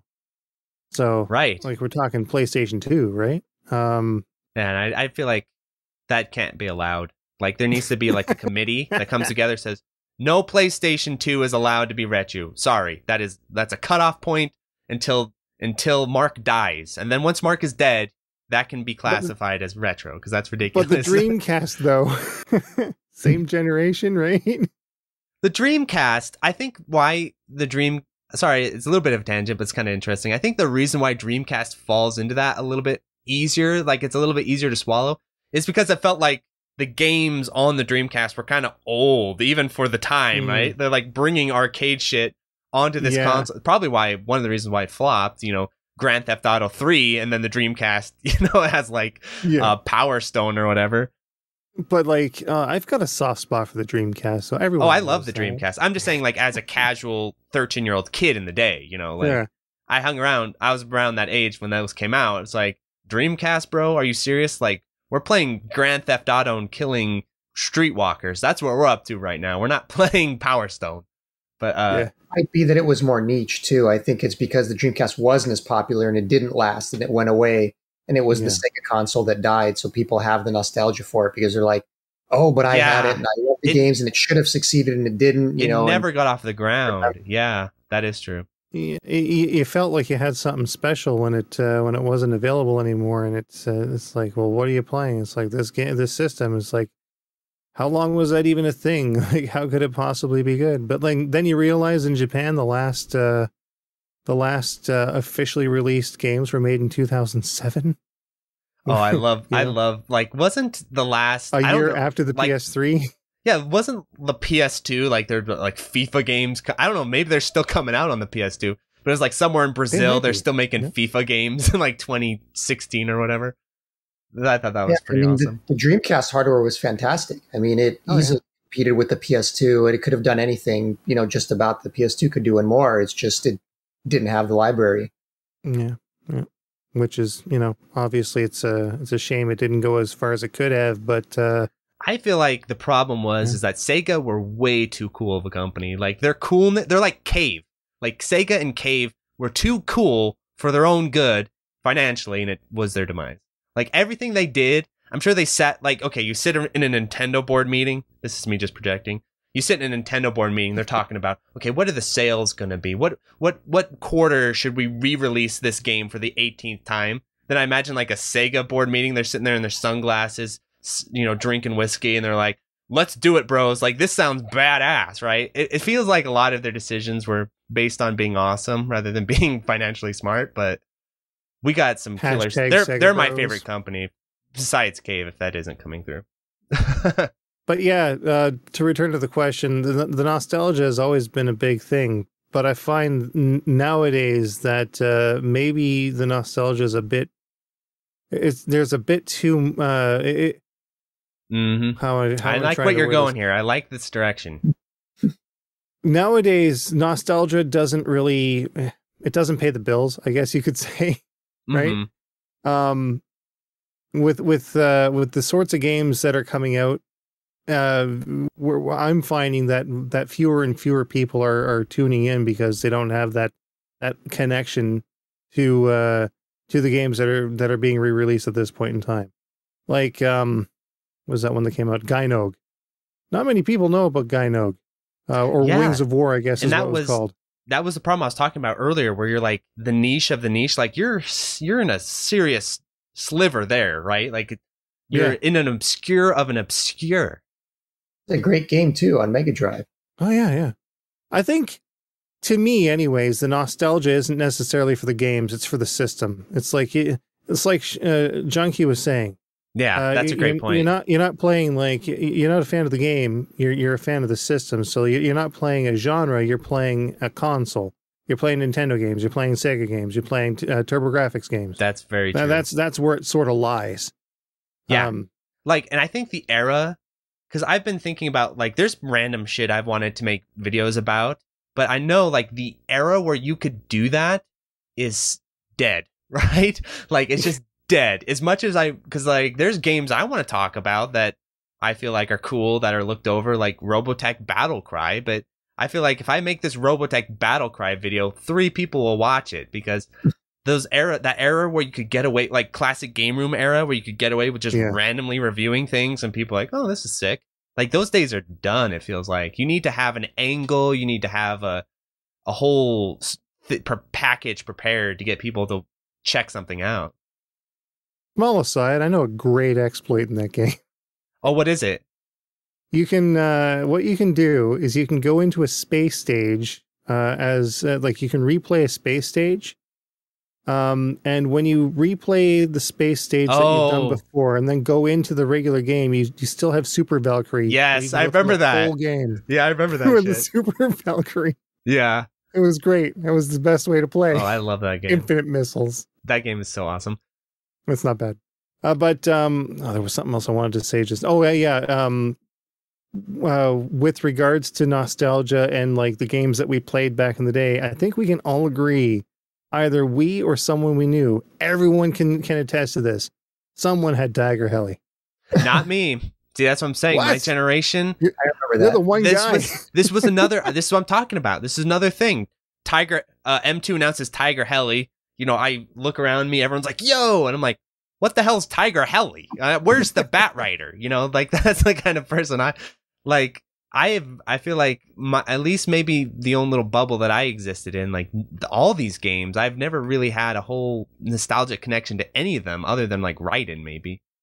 Other than that, you know, none of them really hit that nostalgia juice that. So I've always felt like that's a bit of a struggle with my channels. I can't really tap into the nostalgia juice too well. Well, it'll evolve though because everybody's getting older, you know, and eventually us old folks will die and you'll have the hmm. next generation, you know, and that, that's also driving like collector prices, you know, the, the highest price games know. are there's the majority of nostalgia for, you know, so Super Nintendo games are really popular and expensive. You know, mm-hmm. people have forgotten about NES and especially Atari because it's already an older generation. Oh yeah, I I have a really funny story about that where I it'll change. Where I went I was in, a, in like 2016, 2015 or so. I was one of those people who would go to like uh, DI or go to well, you guys don't know what DI is. I'd go to um retro what do you call them thrift stores and I'd buy like old Nintendo games or whatever, and then I'd flop them on eBay. And yeah, you could do great. You could do great with N64, Super Nintendo, a little bit with Nintendo, but those were those were popping. You can make a like ten or twelve bucks or whatever on those. I went and I found this entire pile of Atari games. I'm talking like a box of Atari games. And the guy's like, you can just have it, you know, whatever. I don't give a shit. I was like, oh, cool. And I, I was like, I coming home, I was like, dollar signs in my eye, like ding, ding, ding, ding. All these Atari games, I can just flip them on eBay. I go to look on the prices, it's like 50 cents, a dollar. I'm like, what the hell? so yeah, that doesn't quite work with Atari, unfortunately. Uh, I think we'll see the time. The we'll see a day where that happens with NES as well. I think. I yeah. believe. Yeah. I, I don't think I think uh, SNES will hang in there though because uh, even my generation of people like SNES was a big deal. So I think that that'll hang in there for quite a while. You know what? With odd, with with very rare exception, we're sort of seeing that already with Master System. Oh, that how have they, those prices? Oh, you're t- yeah. I always forget about the Master System. Yeah, those like, prices dropping. Well, I mean, they've never really been high. Uh, they've risen a little bit, just a little bit, but like the most expensive one that I that I got was like Power Strike Two. How much was that? And it was like 200 bucks. Oh, that I paid okay. for it, which wasn't bad. Like I knew a guy in New Zealand who knew a guy, and he got it for a good price, and he passed the savings on to me. So, yeah. So, uh, any other thoughts on the nostalgia angle, Junkie? Because I think you had a lot of insight here that I don't want to lose out on. Um, I think I kind of covered it for the most part of what I was thinking. I said it's just it was the reason I started my channel. It's the re, you know, it's kind of like the base of what I where I come from when I make my videos. So if that didn't exist, it would be hard for me to make them. Um, and that's really where I'm coming from. I'm just kind of being true to what's interesting to me, and it's how I decide on my topics and what I want to talk about and what I don't. It's right part of why you know there's certain things I do and there's certain things I don't. You know, I don't review a lot of certain games. You know, it's one of the, it's I don't review bad games not because I don't want to give bad reviews. It's just I don't have any interest in it. So it's kind of the same thing. If I had to review a game that I hated or that sucked or I wasn't interested in, it would just be a terrible video because I have no interest in it. So it seems like everything I talk about I love, you know, so that but that's just because I choose to make videos about things I care about or that already interest me. The um, real I guess the real maybe the situation you get yourself kind of uh, pickled in is something like a a game that's like based on a nostalgia property and then it, it comes out but it's like a newer version of it and then maybe that might not be all that great I don't know. I mean, R Type Final 2 I wasn't a fan of, but I don't may I don't know if that's really that big of a thing with PC Engine games, so maybe you never need to wor- wor- worry about that too much. Yeah, I mean, either way, it's it's just one of those things where I, you know, I don't consider myself a reviewer anyway. So, you know, if I'm making a video, it's because I think it's cool or it's something I want to right, do a video. Yeah, that's true. It's not because oh, true. hey, this game came out, so I need to review it. Yeah. Um, my channel's kind of all over the place with with its content. So, um, all I know is that that's how I decide on what I do. It's what looks awesome or interesting. It's not only nostalgia. I mean, we talk about indie games and new games and things that are awesome that I want to talk about, that I want to let people know about. So I try to balance it out a little bit. But at its very core, I mean, myself and my audience are coming from that place, you know, and that's what I tap into with my videos because that's what gets me interested in the first place. I mean, we're not doing this for the money, we're doing it for the hobby. And if I'm not having fun and doing something I want, then what's the purpose of doing it? Yeah, that okay, cool. Because I wanted to get into this topic to kind of close things out, which is sort of the ups and downs of the YouTube life. And uh, I think all three of us will. It'll be fun to get all of our thoughts on this because we are, you know, pretty different YouTubers as people and as like channels and everything. Even though we all talk about shmups, and so in an interview I did on that a Spanish podcast, which was really fun, uh, they asked me Mark, are you a full time YouTuber? It's like, and do you consider yourself a full time YouTuber? And I, I said, well, unfortunately, as awesome as that would be to be a full time YouTuber, absolutely not. I'd, I'd, uh, it would not go well financially. No, I have a nine to five and everything. But I did say that I consider my YouTube channel my second job. I don't consider it just a hobby. I consider it just a job. And I crossed that line a few years ago, uh, maybe a year ago or year and a half ago, because the amount of time that it took to invest into this channel was literally like you could not justify this as a hobby anymore and my family are like okay you if you're doing this it's like okay you got to do it for real type of thing.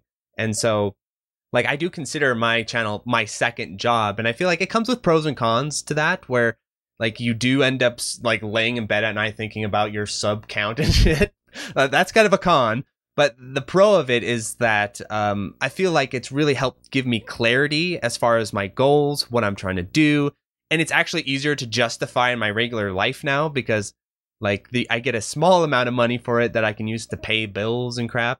And I remember one of my goals when I first decided, okay, I'm gonna try and make this sort of a second job, even though I could easily go out and get a real second job and make way money, more money easier, but you know, it's not a passion type thing is that wouldn't it be cool if one day I could pay my rent with my YouTube money, like at least once, like the entire rent? And uh, I think I'm coming pretty close to that goal line of being able to pay my rent with my YouTube money. And so for me, I've always con- I nowadays consider it sort of a second job, which has pros and cons. Uh, but for you, Shmup Junk, it sounds like it's still more on the hobby side, and maybe that's a healthier place. Um, I don't. What do you think about that? Um, personally, um, mm-hmm. It has to be a hobby on my side because the return on time and investment is so minuscule that it you know, it I, I, can't consider it work. I mean, if I took the amount of hours I put into each video and I divide it by what the videos make, uh huh, yeah, people don't understand this. Else, it's you're talking about pennies. So I mean, yes, you know, it's we're not talking about minimum wage. We're talking about pennies for hours. I mean, it's compared to you know what you put into it.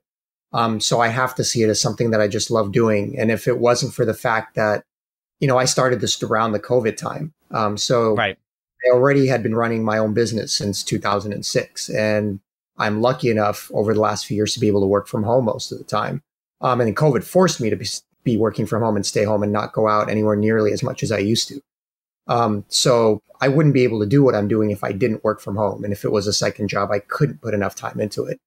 Um, so really that's how I see it because, you know, my main job covers everything that I need to. And I'm, obviously I'm older, so I'm a little bit more established. Um, and, and so yeah. to be fair, That's true. I don't need the income from the YouTube side. Uh, so I'm completely doing it as something I, now would I love to be able to do it as a full-time job for it to make so much damn money that I didn't have to do anything else? Of course. I mean, that would be awesome. Um, I mean, any of us would love that, but realistically for that to be the case, we would have to have a million Insane subscribers. Insane sub counts. It would be, it would be, you're talking half a million, a million. It's not attainable with a shmup channel.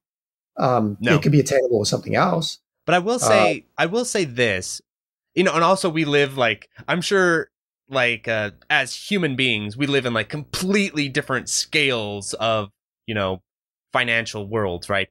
But so for me, I remember when I was doing this, a lot of people were telling me, like, don't even think about the financial side of things. Don't even think about it. You know, otherwise you're going to go shoot yourself in the head or something. Like, don't even consider it. And so for a long time, I didn't. And then I felt like, okay, I'm going to sort of branch out a little bit just to make that little bit of extra money. But I will say for me, like, there's no way I can just walk out from my regular job and be like, peace, I'm going to be on YouTube, bitches. Like, that's not going to happen. But it actually does help me financially in a way that I was surprised by. Like, it does actually, month to month, I'm like paying bills with my YouTube money. Like, it makes a difference to me. But, um, what do you, what great. You, yeah, what it's, do you think, it's Ed? Great. Oh, go ahead, Junkie. No, I didn't really have that much left to say, except I'm saying it's great that, you know, you can get to the point where at least it's doing something, where you can do something you love. And on top of that, it's helping out with the bills, you know, yeah, regardless of whether you can justify the amount of time you put into it or not. Cause like I said, you could get any other job, job, in like five seconds and make way more money. paying a lot yeah. more than yeah. you'd be paying, but you wouldn't be enjoying it and you wouldn't be doing something that, you know, something important. Right. Yeah. And I, I guess I guess what I'm trying to get at here, Junkie, is like this is coming from a place of fondness for your channel, just so you know. Is one of my fears that I've seen over the years is that people who do it as a hobby, like they have this sort of initial, like there's a channel like this. Uh, if you're listening, shout outs, my, my dude, I miss you. But uh, Shmup Master, actually, your channel and his channel remind me of each other quite a bit. And he had great video editing too. And he, you know, he had his own thing he did in his own life and he kind of did this as a hobby and then once that passion is sort of gone and once you kind of once the rubber meets the road of okay this isn't fun anymore like boom you know it's just done or they kind of pack up and move on and uh that that's one thing that i felt like well at least you know for me like having that financial stake in it gives me that little extra push to be like okay even when i'm feeling burned out or even when i'm feeling like you know my fans are you know, I'm pissing too many people off or I feel lost as far as what direction to take the channel or whatever. Like having that sort of stake has helped me like with clarity as far as okay, I'm still getting some kind of payback here, so it, it keeps that motivation there. But I guess what I'm wondering is like, do you do you anticipate there might come a time in the near future where you're like, I'm just kind of, you know, I've said everything I have to say, or do you think, or is it like you're getting more and more invested and it's like bringing you in more? You're asking me? Yes, I am. Yeah. Um, I would say the answer is both. Um, I am enjoying it and I am getting more invested and I want to make it something special and keep creating. Um, but at the same time, like I said, if there does come a time where, you know, I think I've done everything I'd like to do or I'm not enjoying it as much anymore, um, I'll have no bones about hanging it up. Um, at the same time, I'm not going to leave people hanging. It's, you know, you know, all of the people that are enjoying my content that much, you know, means a lot to me. So that is true. Yeah. It's not one of those things where, and, and with, and yeah, I can tell with the comments. So it's not one of those things where I'm just going to be all of a sudden disappear and just not care. Um, you know, I would do it the right way.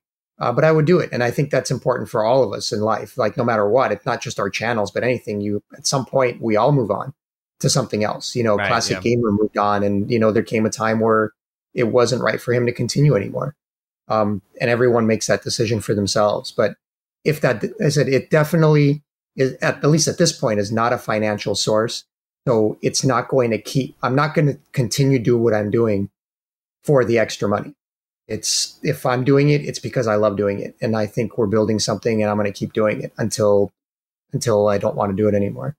Yeah, I, I, I, this is something I think about almost on a daily basis, so maybe that's why I'm asking you about it. But Ed, I'd love to hear your thoughts as well. Being around through this whole whole wild ride of YouTube, uh, what have, what's been your sort of relationship as far as do you view your channel as sort of like a part of your lifestyle now, or is it still kind of a job? Like, a, do you consider a second job as well, or what do you think? I do consider it a second job, but only as an extension of. I've kind of got it like a small media empire. right, that's true. For for those of uh, for those of you not in the know, I do a lot of music as well, and uh, for a time I was actually contracted through a local firm, and I was doing I was pulling thousand dollar paychecks from these guys for composing uh, video game music and making sound. Uh, but the work dried up, and I I had to resort to uh, becoming a bottle slinger at a local depot. So now I'm working full time, breaking my back uh, because there's no other work, and this is the last sort of vestige of creative work I've got left. Uh, right. I don't yeah. even compose that much music anymore. Uh, if I'm totally honest, I've sort of been falling back on my uh, my back catalog of I've made about 280 pieces of music for YouTube. Um, with another maybe I think I did something like a hundred and uh, well anywhere from like a hundred to 200 pieces for this other firm. So around 500 pieces is what I've done over the course of maybe 20 years or so. But yeah, um, freelance stuff is a brutal, brutal, yeah. brutal environment. Yeah. One day but you're like, there, one day they're like, peace, brother. You know, and that was that. Yeah, but I mean, I've gotten PlayStation fours out of it. I've paid the rent. I've uh, I've done. Um, uh, I've gotten some. I, I w- I've been really dumb with my money. I bought Koryun for like six hundred and eighty bucks, and um, yeah, uh, I've I've I've done uh, I've done great things with the, with it, and I've done stupid things with it. But the most important thing with uh, with what I'm doing with YouTube specifically is that it is helping perpetuate it. Um, I'm able to get stuff that I'm interested in covering uh, without having to rely on publishers or um, that is or true. That's a big one. Yeah. That's a big one for the review game. Yeah. Like I just like, spent sixty five bucks on Deathsmiles for the third time. I'm like, dear God, my wallet's yelling at me. Like, what are you doing, bro?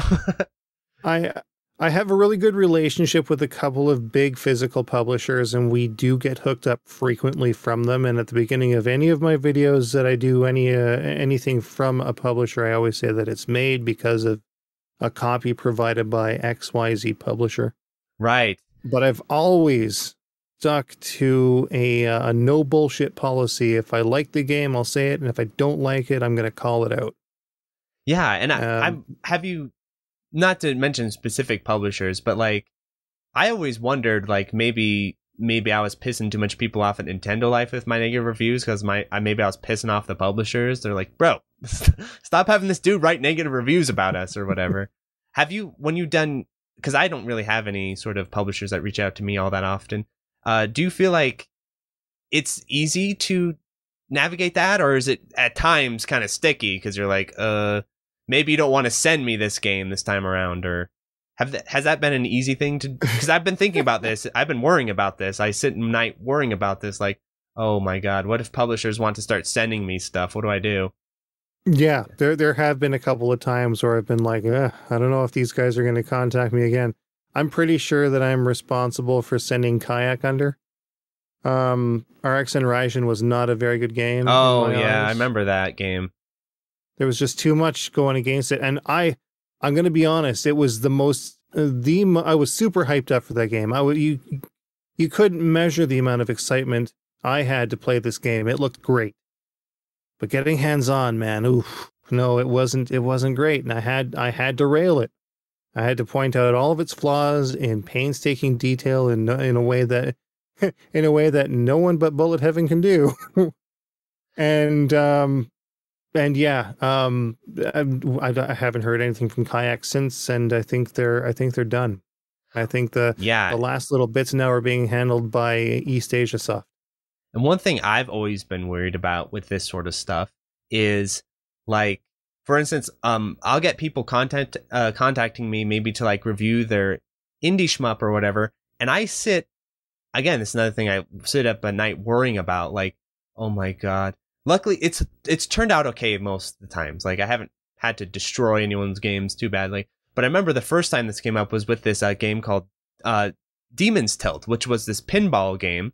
Oh, yeah. And that's a cool game. It's a great game actually. And I was so nervous because I was like, what if this game absolutely sucks? And then I've got to because dis- the guy was really nice and I had him on the podcast and it's like, okay, what if I have to like destroy his game to his face? You know, like he's on the podcast. I'm like, yeah, but your game sucks, bro. But luckily it was a great game, so I didn't run into that. But I do worry about that a lot with that sort of thing, where like, like maybe in case in some cases I'd be doing you a favor not reviewing your game. You know, it's like you send me your game. It's like maybe you don't want me to review this because if I if you get like three reviews and one of them is me just bashing on it or being critical of it, I mean that could be that could be not a fun time. But then it, I don't know, I get caught up in that a lot, worrying about that as far as where's that, where's that line between like being fair, but not being like brutal, you know? So that that's always I'm, been tough for me. I will add, actually, I'll add that uh, I never really thought, um,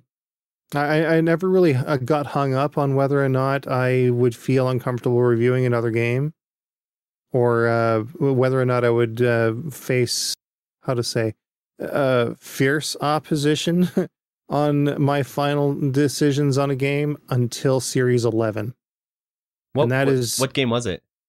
It was a game co- i don't know if i should say it or not. Well you reviewed it though to... right? What was your review? I did yeah i did but uh, oh it was a game is, it was okay I, I, get what you're saying. Yeah, I, I don't want to I, I don't i don't think i want to bring the game up because of the way that it was handled on the publisher side um, it was the first and only time that a publisher, and it was an indie, an indie guy, right? He he begged me, he begged me to delete the review. Oh yeah, that that could be that could be tough. Yeah, to be in and that. I said no. I, yeah, I will not. That. I will not budge on it. Well, that's my fear. game or that's my fear. With it. Is my my fear is like some guy, some indie guy sends me his shmup, and then you know let's say I give it a negative review, right? And then he messages me like, "Bro, I'm I'm like eating ramen noodles now because you destroyed my my financial prospects." I'm like, "Oh shit." But at the same time, I don't want to be a shill and be and just pretend something's good when it's yeah. not and have my fans buy something and then they're like, "What the hell, Mark?" So that's always the part that's the part that worries me the most and I worry about the most with this sort of stuff is like that fi- keeping that line clear but without without being you know brutal, but it's it's tricky. The thing that punctuated the whole thing, though, is that um, it's not not even the fact that he reacted that way. Is that in the review we actually said, "Hey, the ideas here are really good. They just have to be tweaked and fine tuned." And there were yeah. some really great ideas, like this particular game let you unlock uh, 3D printable models.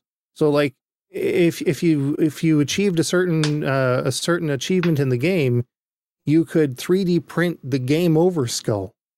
It was a cool idea. More more thing more companies need to do this.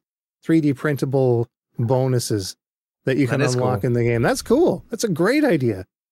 But he didn't see that. He he didn't hear that. He didn't hear all the things that we said good. He only heard the negatives and he he doubled down. He didn't do a thing with the game yeah that the reviewing game is it's a tricky it's a tricky balance.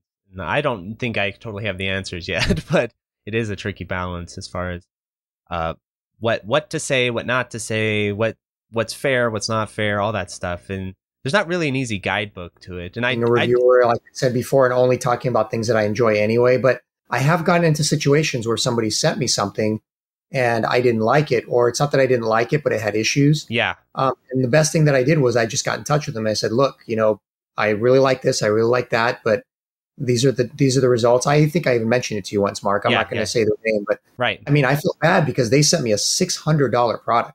That is Um, and that is and my I, nightmare. You have no And, I I, I you know, I was like, yeah. you know, I I can. There's all these great things I want to say about it. There's all these things I really like about it, but you know, it doesn't perform. And as soon as I mention that in my video, you know, most of my subs are going to say, ah, no way, no way, I'm paying that kind of money for something like that. So it's not going to do you any good. Do you want me? Are you sure you want me to review this? And they said, no, it probably better is that you not. And I said, absolutely, because I wasn't going to spend. I mean, I wasn't going to spend 40, 50, 60 hours putting a, you know, at least yeah. I know. you know, yeah. putting a video together like that and then having them, you know, not want it or take it down. So I let them know up front. And that's kind of what happened.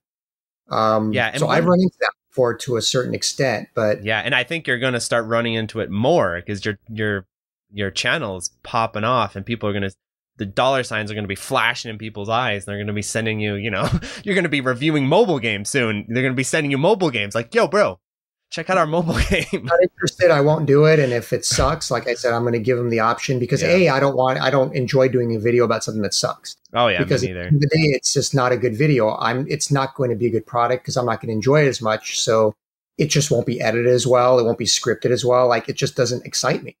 You know, that defeats the purpose. So, Yeah, you know, I, and that's why I said our channels are so different because, you know, Ed is a real reviewer. I mean, he reviews everything, every game, Right, and he yeah. deals with the consequences of that. and there is Yeah. a value to that that people don't understand. Yeah. Of like people like for for this is another thing that I really hope people can understand with uh Studio Mudprints and just um like the entire catalog of his reviews over the years and um, all that stuff is that a great option select that a lot of YouTubers take these days is never reviewing anything that's you know if you consider yourself like a reviewer if that's like one of the things you do is like never reviewing anything negatively or if it's if it's a negative review you don't you temper it or you just don't cover it at all. And then like you don't hit that backlash of angry people yelling at you about your r-type final 2 review or whatever it is. But at the same time like if everyone starts to do that and we've seen that with just larger gaming journalism everyone starts to do that then you get this sort of like club that appears where i don't know it starts to feel very insular and then people like people are buying things and they're not realizing it until it's too late like oh crap this wasn't that good. But uh it's a, like it's a service like what i'm trying to say it's like a service to the community like it is a service to people out there to warn them oh okay don't buy this this this could be a problem but uh, it's not a glamorous profession it's not glamorous to do it but uh i do think it has value that people don't immediately pick up on Yeah. I I have backed off a little on uh, certain uh, certain aspects of the reviewing process, though. Um, starting with Series 13 this year, um, no numbered. Re- there, there's no numbers at the end of it um, for the first time since like Series Three. So you're not going to get a five out uh, five out of five, four to five. oh my of five, gosh you know, et cetera, et cetera numbers yeah That's what I've done point. instead, it's still you can still kind of guess where the where the number might be, sort of, if you if you want to be creative about it. But now it's uh, you know uh, must play is like the highest rating, and then highly recommended would be like a gold, and then worth playing is a silver, then like a questionable game is bronze, yeah yeah and then like a game that you should avoid is the black X. You know, that's that's the one that that's actually the rarest type of review, an avoid. Uh, yeah uh, there, because there are very very few of those. yeah like usually because those types of games they don't get enough even push to even show up on your radar right like those Yeah. those steam games from hell like they're not even showing up on our radars so usually if someone's appearing on our radar there is usually some quality to it now where that quality is is that's where it gets the you, you know rubber meets the road type of thing but Yeah. i i think that's a great direction ed because i have grown to hate numbered reviews and not because i'm trying to be a hipster but because you cannot communicate things with numbers anymore because it's been so inflated basically there's only like three numbers it's like seven eight nine or ten right like if you if you put a four, eight, nine, or ten, really, yeah. eight, nine, or ten, right? Like those are the real Yeah, numbers. Anything below, anything Yeah. yeah. like i what i i don't even know what some of my scores were because the scores were uh revised let's say but um i remember though i gave like i gave a game like a 10 it was a it was a darius cosmic collection i gave it a 10 because i was like all right this thing is you know this is a 10 if i've ever seen one right but that was like no no you can't just give darius cosmic collection a 10 right you can't do that so it's like because it's not 100% you know it's not the Legend of Zelda Ocarina of Time, or I guess, or whatever the, the logic is. But at the same time, like you give something a two, that's like basically saying you should go uh, arrest the developer, send him to jail because like twos, who gets a two? You know, that's like a completely useless number. Really, it starts at seven, seven, eight, nine, or ten, and then if you give people, if you give something like a five, that would like if logically that would say, oh, this is an average release. This is kind of like, eh, you know, it's on the line. You could buy it, you could not buy it. But you give something a five today, again, it's like you want to punch the developer in the face or something as far as like how insulting it is to people. So that's why I think avoiding the review system, the number system is a great idea because you can't really communicate what you're trying to communicate with numbers anymore because it's so Yeah. inflated and all over the place. it also kind of forces the audience to sort of think for themselves a little bit rather than relying on somebody's opinion entirely. Yeah, and people get caught up on numbers too, man. Like Yeah. you give something a seven, you know. I remember one review I gave something like a on Nintendo Life because you have to give them numbers. I gave something like a nine, and then I gave something else a nine, and I said one was better than the other. I was like, and someone was like, "Hey, wh- what the hell here? Why did you give that thing a 10? I was like, "Well, because I wasn't allowed to give it a ten. That's why." So they're both nines now. So yeah, yeah, numbers Yeah. I think will the, the the advantage of them, of course, is like the Metacritic stuff, getting into Metacritic. But since I have had no luck trying to go down that Yeah. avenue, and I think that's mostly you have to be sort of like a print to get into there, right? Or do you? Yeah, I think I think there there's like there has to be a print element to it. I'm sure Yeah. if I did something with like press pause, but even press pause now is uh is numberless. So Right? Yeah. we we got rid of that last year. The turning point for me was the Hyper Duel review. And that was it. Um, I knew that I had to do something after I got. I took so much flack for it because like I it was a good game, but like it wasn't life changing. You know, What what number did you give it? I think I gave it like three point seven five. Out of five? Yeah, out of five. It wasn't. It wasn't a terrible. So that's review. like a but- it's like a seven. I'm Yeah. trying to I'm trying to do it in numbers here. It's like a or in seven tens, you point know. five, 7.5, 8, yeah. And then- Yeah. So that's like an which so like in your brain, that's like a positive review, but like I'm saying, in the brains Yeah. of Metacritic, I that's did- like a negative review. you son of a I bitch. did call it the year's. I did call it the year's uh, biggest disappointment, though, just because like it was so hyped up. Everyone was like, "You gotta play this game," and I'm like, "Okay, I'll buy it." So I bought it, and it was expensive. And I'm like, oh, this how is much it? was it? It's like six hundred bucks. What? What the hell is Yeah, this? Is What is expensive this? Yeah, And So What is going it? against nostalgia because it's it's a nostalgic game by Technosoft. There's a lot of people that really like it, and so you're going to get Oh, that kind it's, of. so it's a retro game. it is. Yeah, Oh, is that the Uh, one where the it's like thing, a though, mech? like- is it the one where you're in Yeah. a mech? it, it's kind of like Macross without the middle form, Oh, okay. a little bit. So like already, other games have done kind of what it does. But like I couldn't understand how everyone like loved this game and and just Oh, it's its a mech. praises It's a mech. That's why. Like Yeah. mechs are awesome. with without vaulting uh Technosoft's own Blast Wind and Thunder Force 5 above it because in my eyes those two are better games. There's more nuance to them. Yeah, people don't understand that though. It, like people Yeah. don't understand with numbers that Dig- they're not in in a right? they're not in a vacuum. People th- like this is Yeah. another thing too that why I think it's good to get away from numbers is because yes, because in your brain you're like, well, I gave Thunder Force 4 of 8 or whatever. So I can't give it more than an 8 cuz Thunder Force 4 is an 8. But in the in the brains of your viewers, they think you gave Thunder Force 4 like a 12 out of 10. So they don't need to worry about that. And so this should be a 7. right? So all those problems Yeah. start to come up when you start using those numbers. But I, what I'm saying is, I think that's a wise decision. So to f- close out the episode, I thought let's get um from each of you the biggest highlight of your YouTubing life so far. Like, what was the biggest like hell yes moment, and then what's been the biggest like oh screw this moment, like the the high, the biggest high and the lowest low for each of you. I'm gonna go first. Yes, let's start with Junkie. I got to sure. think about it. well, the highest high. Well, the highest high is easy because that's actually going on right now. Um, not so much on the YouTube side, but just the project that I'm working on, which Mark knows a little bit about because mm-hmm. it was you know just announced yesterday with what we're doing with Toaplan.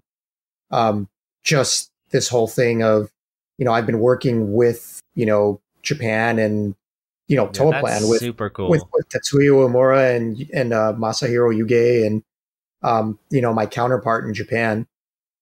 What, um, what when you say counterpart, like a Japanese YouTuber? Uh, well, I wouldn't call my counterpart. No, he's not a YouTuber at all, but he's oh, he's okay. basically a friend in Japan. Oh, okay. Who who knows these individuals and who's friends with them and has been wanting to put a documentary together for a long time with them and has been working on this project. Um, and brought me in several months ago. Um, that, so I've been working with him on it, and you know, we finally went live, and it's this huge thing, and we've got the Kickstarter up, oh, and, yeah. and if people be like, if we, yeah. Oh, sorry. If it doesn't happen, it'll be the lowest low. oh shit! Yeah. Okay. Well, because give us a give us some hard numbers here. What what's it at now, and where does it need to go? Well, it literally just went live yesterday. I mean, it's been barely 24 hours. Um, the Kickstarter goal is $75,000 because that's what it's going to take Holy to make it happen. Smokes. I mean, this is a full on professional documentary. It's not just a YouTube video that I'm yeah. putting together. You know, I'm right, just, right.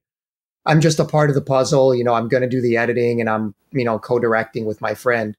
But I mean, this involves, you know, Toaplan. It involves M2. It involves Manabu Namiki. It involves, oh you know, my God. huge names in the industry. Yeah. Uh, so you like walk into the M2. You could potentially walk into M2 Studios stuff.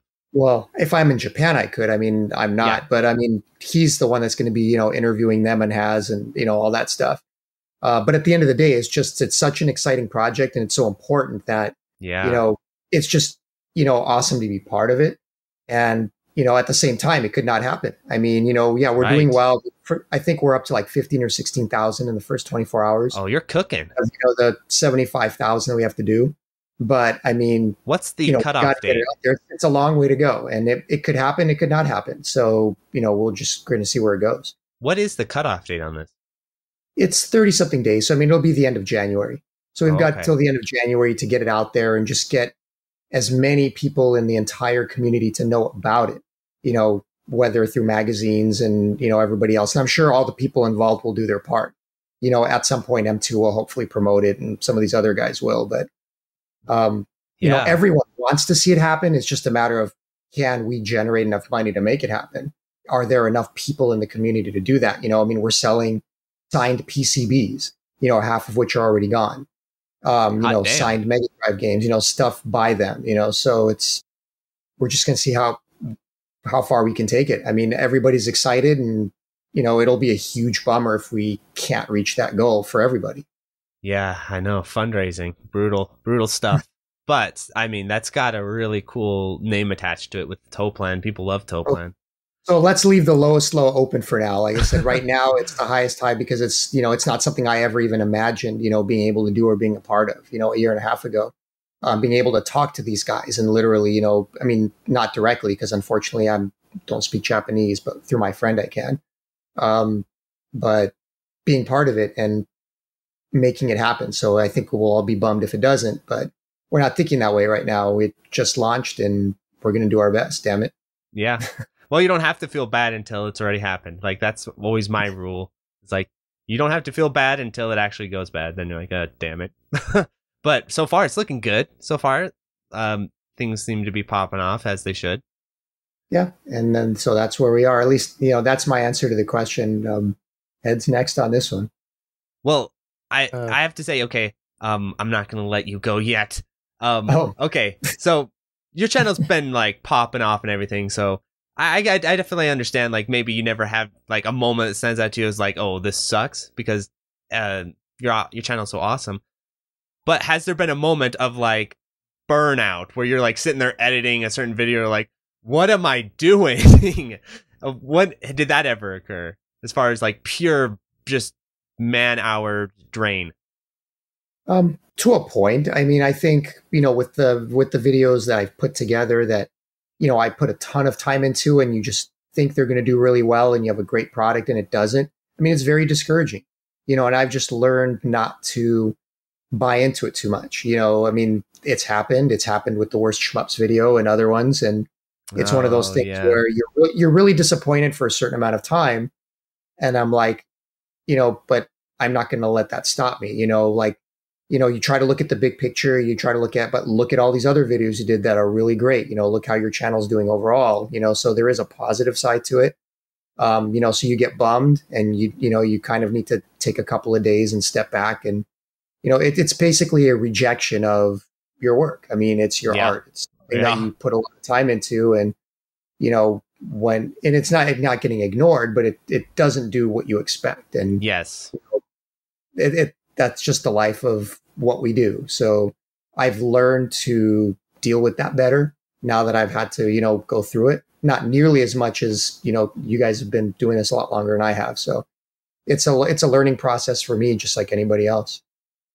Yeah, and I do hope people check that video out cuz you did you did a ton of work on that video and I love the little intro song and everything. And I do think really I don't think it was people watch the video and like 3 seconds in they're like no. I think it was that people are lame and they're like, oh, it's worst, and so I won't click on it. But click on it, damn it. It's a good video. So, Ed, you're up next. Highest high well, lowest think, low. I think the highest high uh, would have to have been being approached by a number of individuals to provide music for uh, shoot 'em ups and shoot 'em up projects. Um, my for a while it was no secret that my youtube platform was uh, was basically a dual platform for the music that i was doing as well. But again 280 uh, 280 um uh, tracks are uh, uh, on my uh, bandcamp page alone uh, that were just made for youtube. Um basically uh i've been a part of the uh my life in gaming m2 documentary the m2 complete works. Oh were you? Uh, Yep, they can. They That's curated an awesome a bunch documentary. Of, a, a, bunch of the tunes in there were curated by them, and I did a couple of unique pieces uh, for That's the really project. Cool. Uh, you can still see we with the old uh, the old Sair Flash uh, title in the beginning. It says uh, what, what, was it? Musical Chosenshi Sair Flash, which is musical super soldier. That's cool. Um, That's a underrated documentary. Uh, and then, of course, I did the the soundtrack and then arra- uh, ultra arrange plus tracks for Schildmaid uh, Schildmaid MX recently. Oh, that's cool! As, awesome music. Well. did a great yeah. job. That. I, that's that's some of my best work, I think. Uh, I've really experimented with some uh, some neat sound sets. I, I bought three different uh, three new packs just to put into three new tracks for uh, for that game. So uh, that was a lot of fun to do got a lot of good feedback from the creators, so it sort of drove me to do even better. and by extension, they actually in- improved their game to match the music. It was kind of a back and forth. So the the final product, I think, is is pretty choice. It is, and um, I type it a little bit for you, like in the video I did for it. Like I was like, this the music in this game is awesome. It was done by you know Studio Mud Prints by Ed. You should really check yeah. it out. Yeah, it's uh, I've gotten gotten a lot of good uh, kind words for the uh, the soundtrack. Have you heard the ultra arranged track uh, arranged tracks yet? No, I haven't. I didn't know there there was ultra arranged tracks yet. I'll I'll send you a link. Do you have to unlock yeah. them? What's that? Do you have to unlock no, the ultra no. range? No, they they actually added them in a free update. Oh, nice. Yeah. So uh, when you play through it, uh, the subsequent loops have the new arranged tracks. There's three. There's the core tracks and then two sets of arranged tracks within the game. So plenty to listen to. Um, I also did arranged tracks for Ghostblade HD, and I did a an arranged album for Dux 1.5 on Dreamcast. So those are a couple of other uh, of other projects that I've done just purely through uh, getting uh, people getting in contact with me through uh, through my YouTube links. Uh, lowest low, I almost died last year, and things sort of like my coming to uh, to terms with my my mortality sort of drove me into a really dark place. So I sort of imploded around October. Uh, it was a really low low. There was a time where I almost hit the nuclear button and was almost done with it completely. Oh yeah, your channel went offline for a few. Yeah, there was there was a good chance that it wasn't going to come back um, because you know I, I figured if I'm not going to be around anyway, who cares? Well, I remember during that time, people were messaging me about like uh, your channel going offline and everything, and I think I talked about it on like a po- a Patreon podcast episode, so twelve people heard it. But I was saying that, well, surprisingly, I felt a good amount of empathy for you because I was I was going through a similarly not as difficult at the time, but I was going through a hard time with just like getting a lot of backlash over like everything I did. Everyone's just mad at me all the time. And I was saying that I was saying to people that when you're in the eye of the storm of YouTube, like you don't see the people who like what you do as as clearly. You see the people who are mad at you like front and center in your brain all the time. Like, you know, th- that just rises up to you and is like constantly in your thoughts and you you start to like lose the ability it's not even just like mental like you physically like people don't just randomly message you and say yo you're sick bro. Like you're fucking awesome. I love you. That doesn't happen. That never happens or it happens now and again but not that often. But you will get people man- randomly messaging you like mad at you. Like that happens way more often. So you you start to lose the ability to see the people who appreciate what you do and the people who are mad at you just become front and center constantly. And so you're so then you start to feel like everyone's just mad at you all the time. I felt that way where every every time I logged onto Discord or I'd, I put up a video, I just felt like everyone's mad at me all the time. And then people, then I'll message people and be like, "I'm not mad at you." You know, I'm like, "Oh, okay." So I actually felt a good amount of sympathy because when you're in sort of the center of things at times, you you can't really see like like if you deleted your channel, the the thousands of people would be like sad about it, right? You could you would see the you can only see the people yelling at you all the time, being like, "Oh, you suck," delete your channel yeah. or whatever they say, you know. So I don't think yeah, I don't, and you can't really uh, appreciate that until you have the YouTube channel experience. Because I remember I listened to an interview with Mark from Classic Game Room, not me, Mark from Classic Game Room, and he was talking about all this stuff. And this was when before I had a YouTube channel, before I was in all that all that stuff. And I remember listening to it like, bro, what are you even talking about? Everyone loves you. Everyone loves your channel. Everyone talks about how great your channel is. This guy is just tripping. Like, what's his problem? And then I got into the YouTubing side of things and you start to realize, oh, okay, I see what he means now. Like, you, he doesn't know how many people love his channel. He only sees the however many people constantly yelling at him all the time. Yeah. Um, so yeah, uh, that that sort of uh, environment compounded with uh, you know having a heart attack at 38 was kind of like not a great not a great time for me. Right. Yeah. Definitely. But I collapsed. I, I collapsed like a like a poorly made flan. Well, like I'm I'm, I'm glad that your channel now, is but... definitely still around. I'm definitely relieved to see that. You know, because it is yeah. it is a great it is a great piece of shmupping history, right? Like it's super important. Hey, I your think. words, not mine. yes, you can write like you know on the the part where you have like about, you can put a little quote. An important part of shmupping history, according to Shmup Expert Mark. you can put that on I'll your about section. I'll put I'll put that in there right now. I think we've had conversations like that. I've told you the same thing. You know yeah. how important your channel is and has been. So I think we're both glad that it's still there. Let alone you, obviously. So I'll I'll uh I'll go with my highest high and lowest low, and they're actually pretty related. So my highest high, I'm gonna cheat and do two because I'm it's my podcast and I make the rules. So I'm gonna cheat and do two answers. The first answer is absolutely the Dodonpachi score glitch reveal in Shmup Slam 2. That was a dream come true. I cannot tell you how obsessed I was with that glitch. I, for months, like pace my room, being like, "What's the glitch?"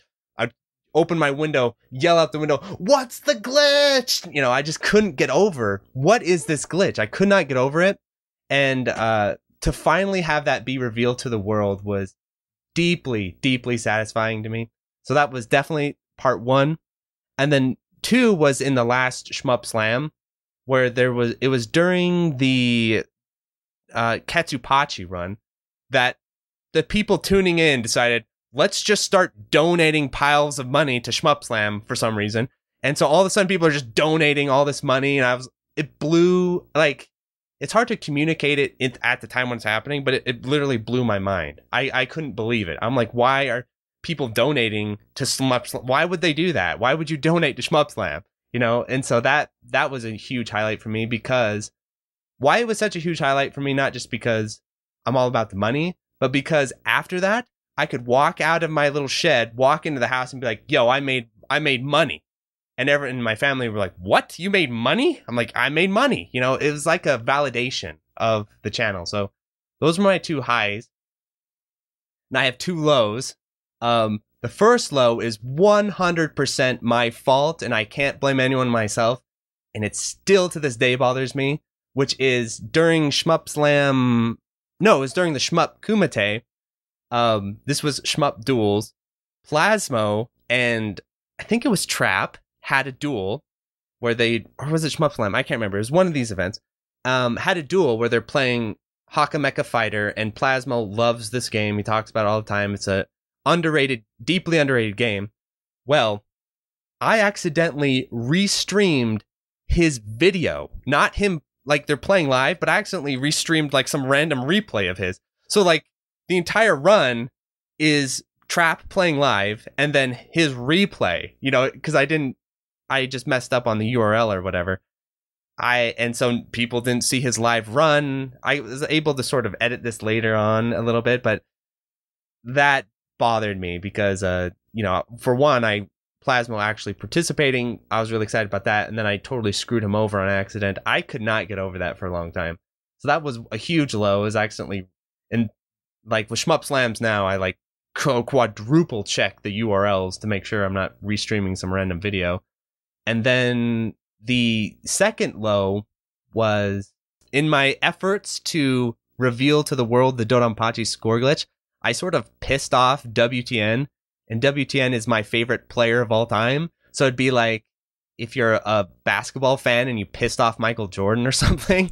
And I don't know if WTN is still mad at me or not, but uh, that's always that was kind of a. I always regretted that because uh, I think it was just a cultural clash, a, like a misunderstanding or whatever it is because he was annoyed that I was like saying that he should reveal what the glitch is or whatever.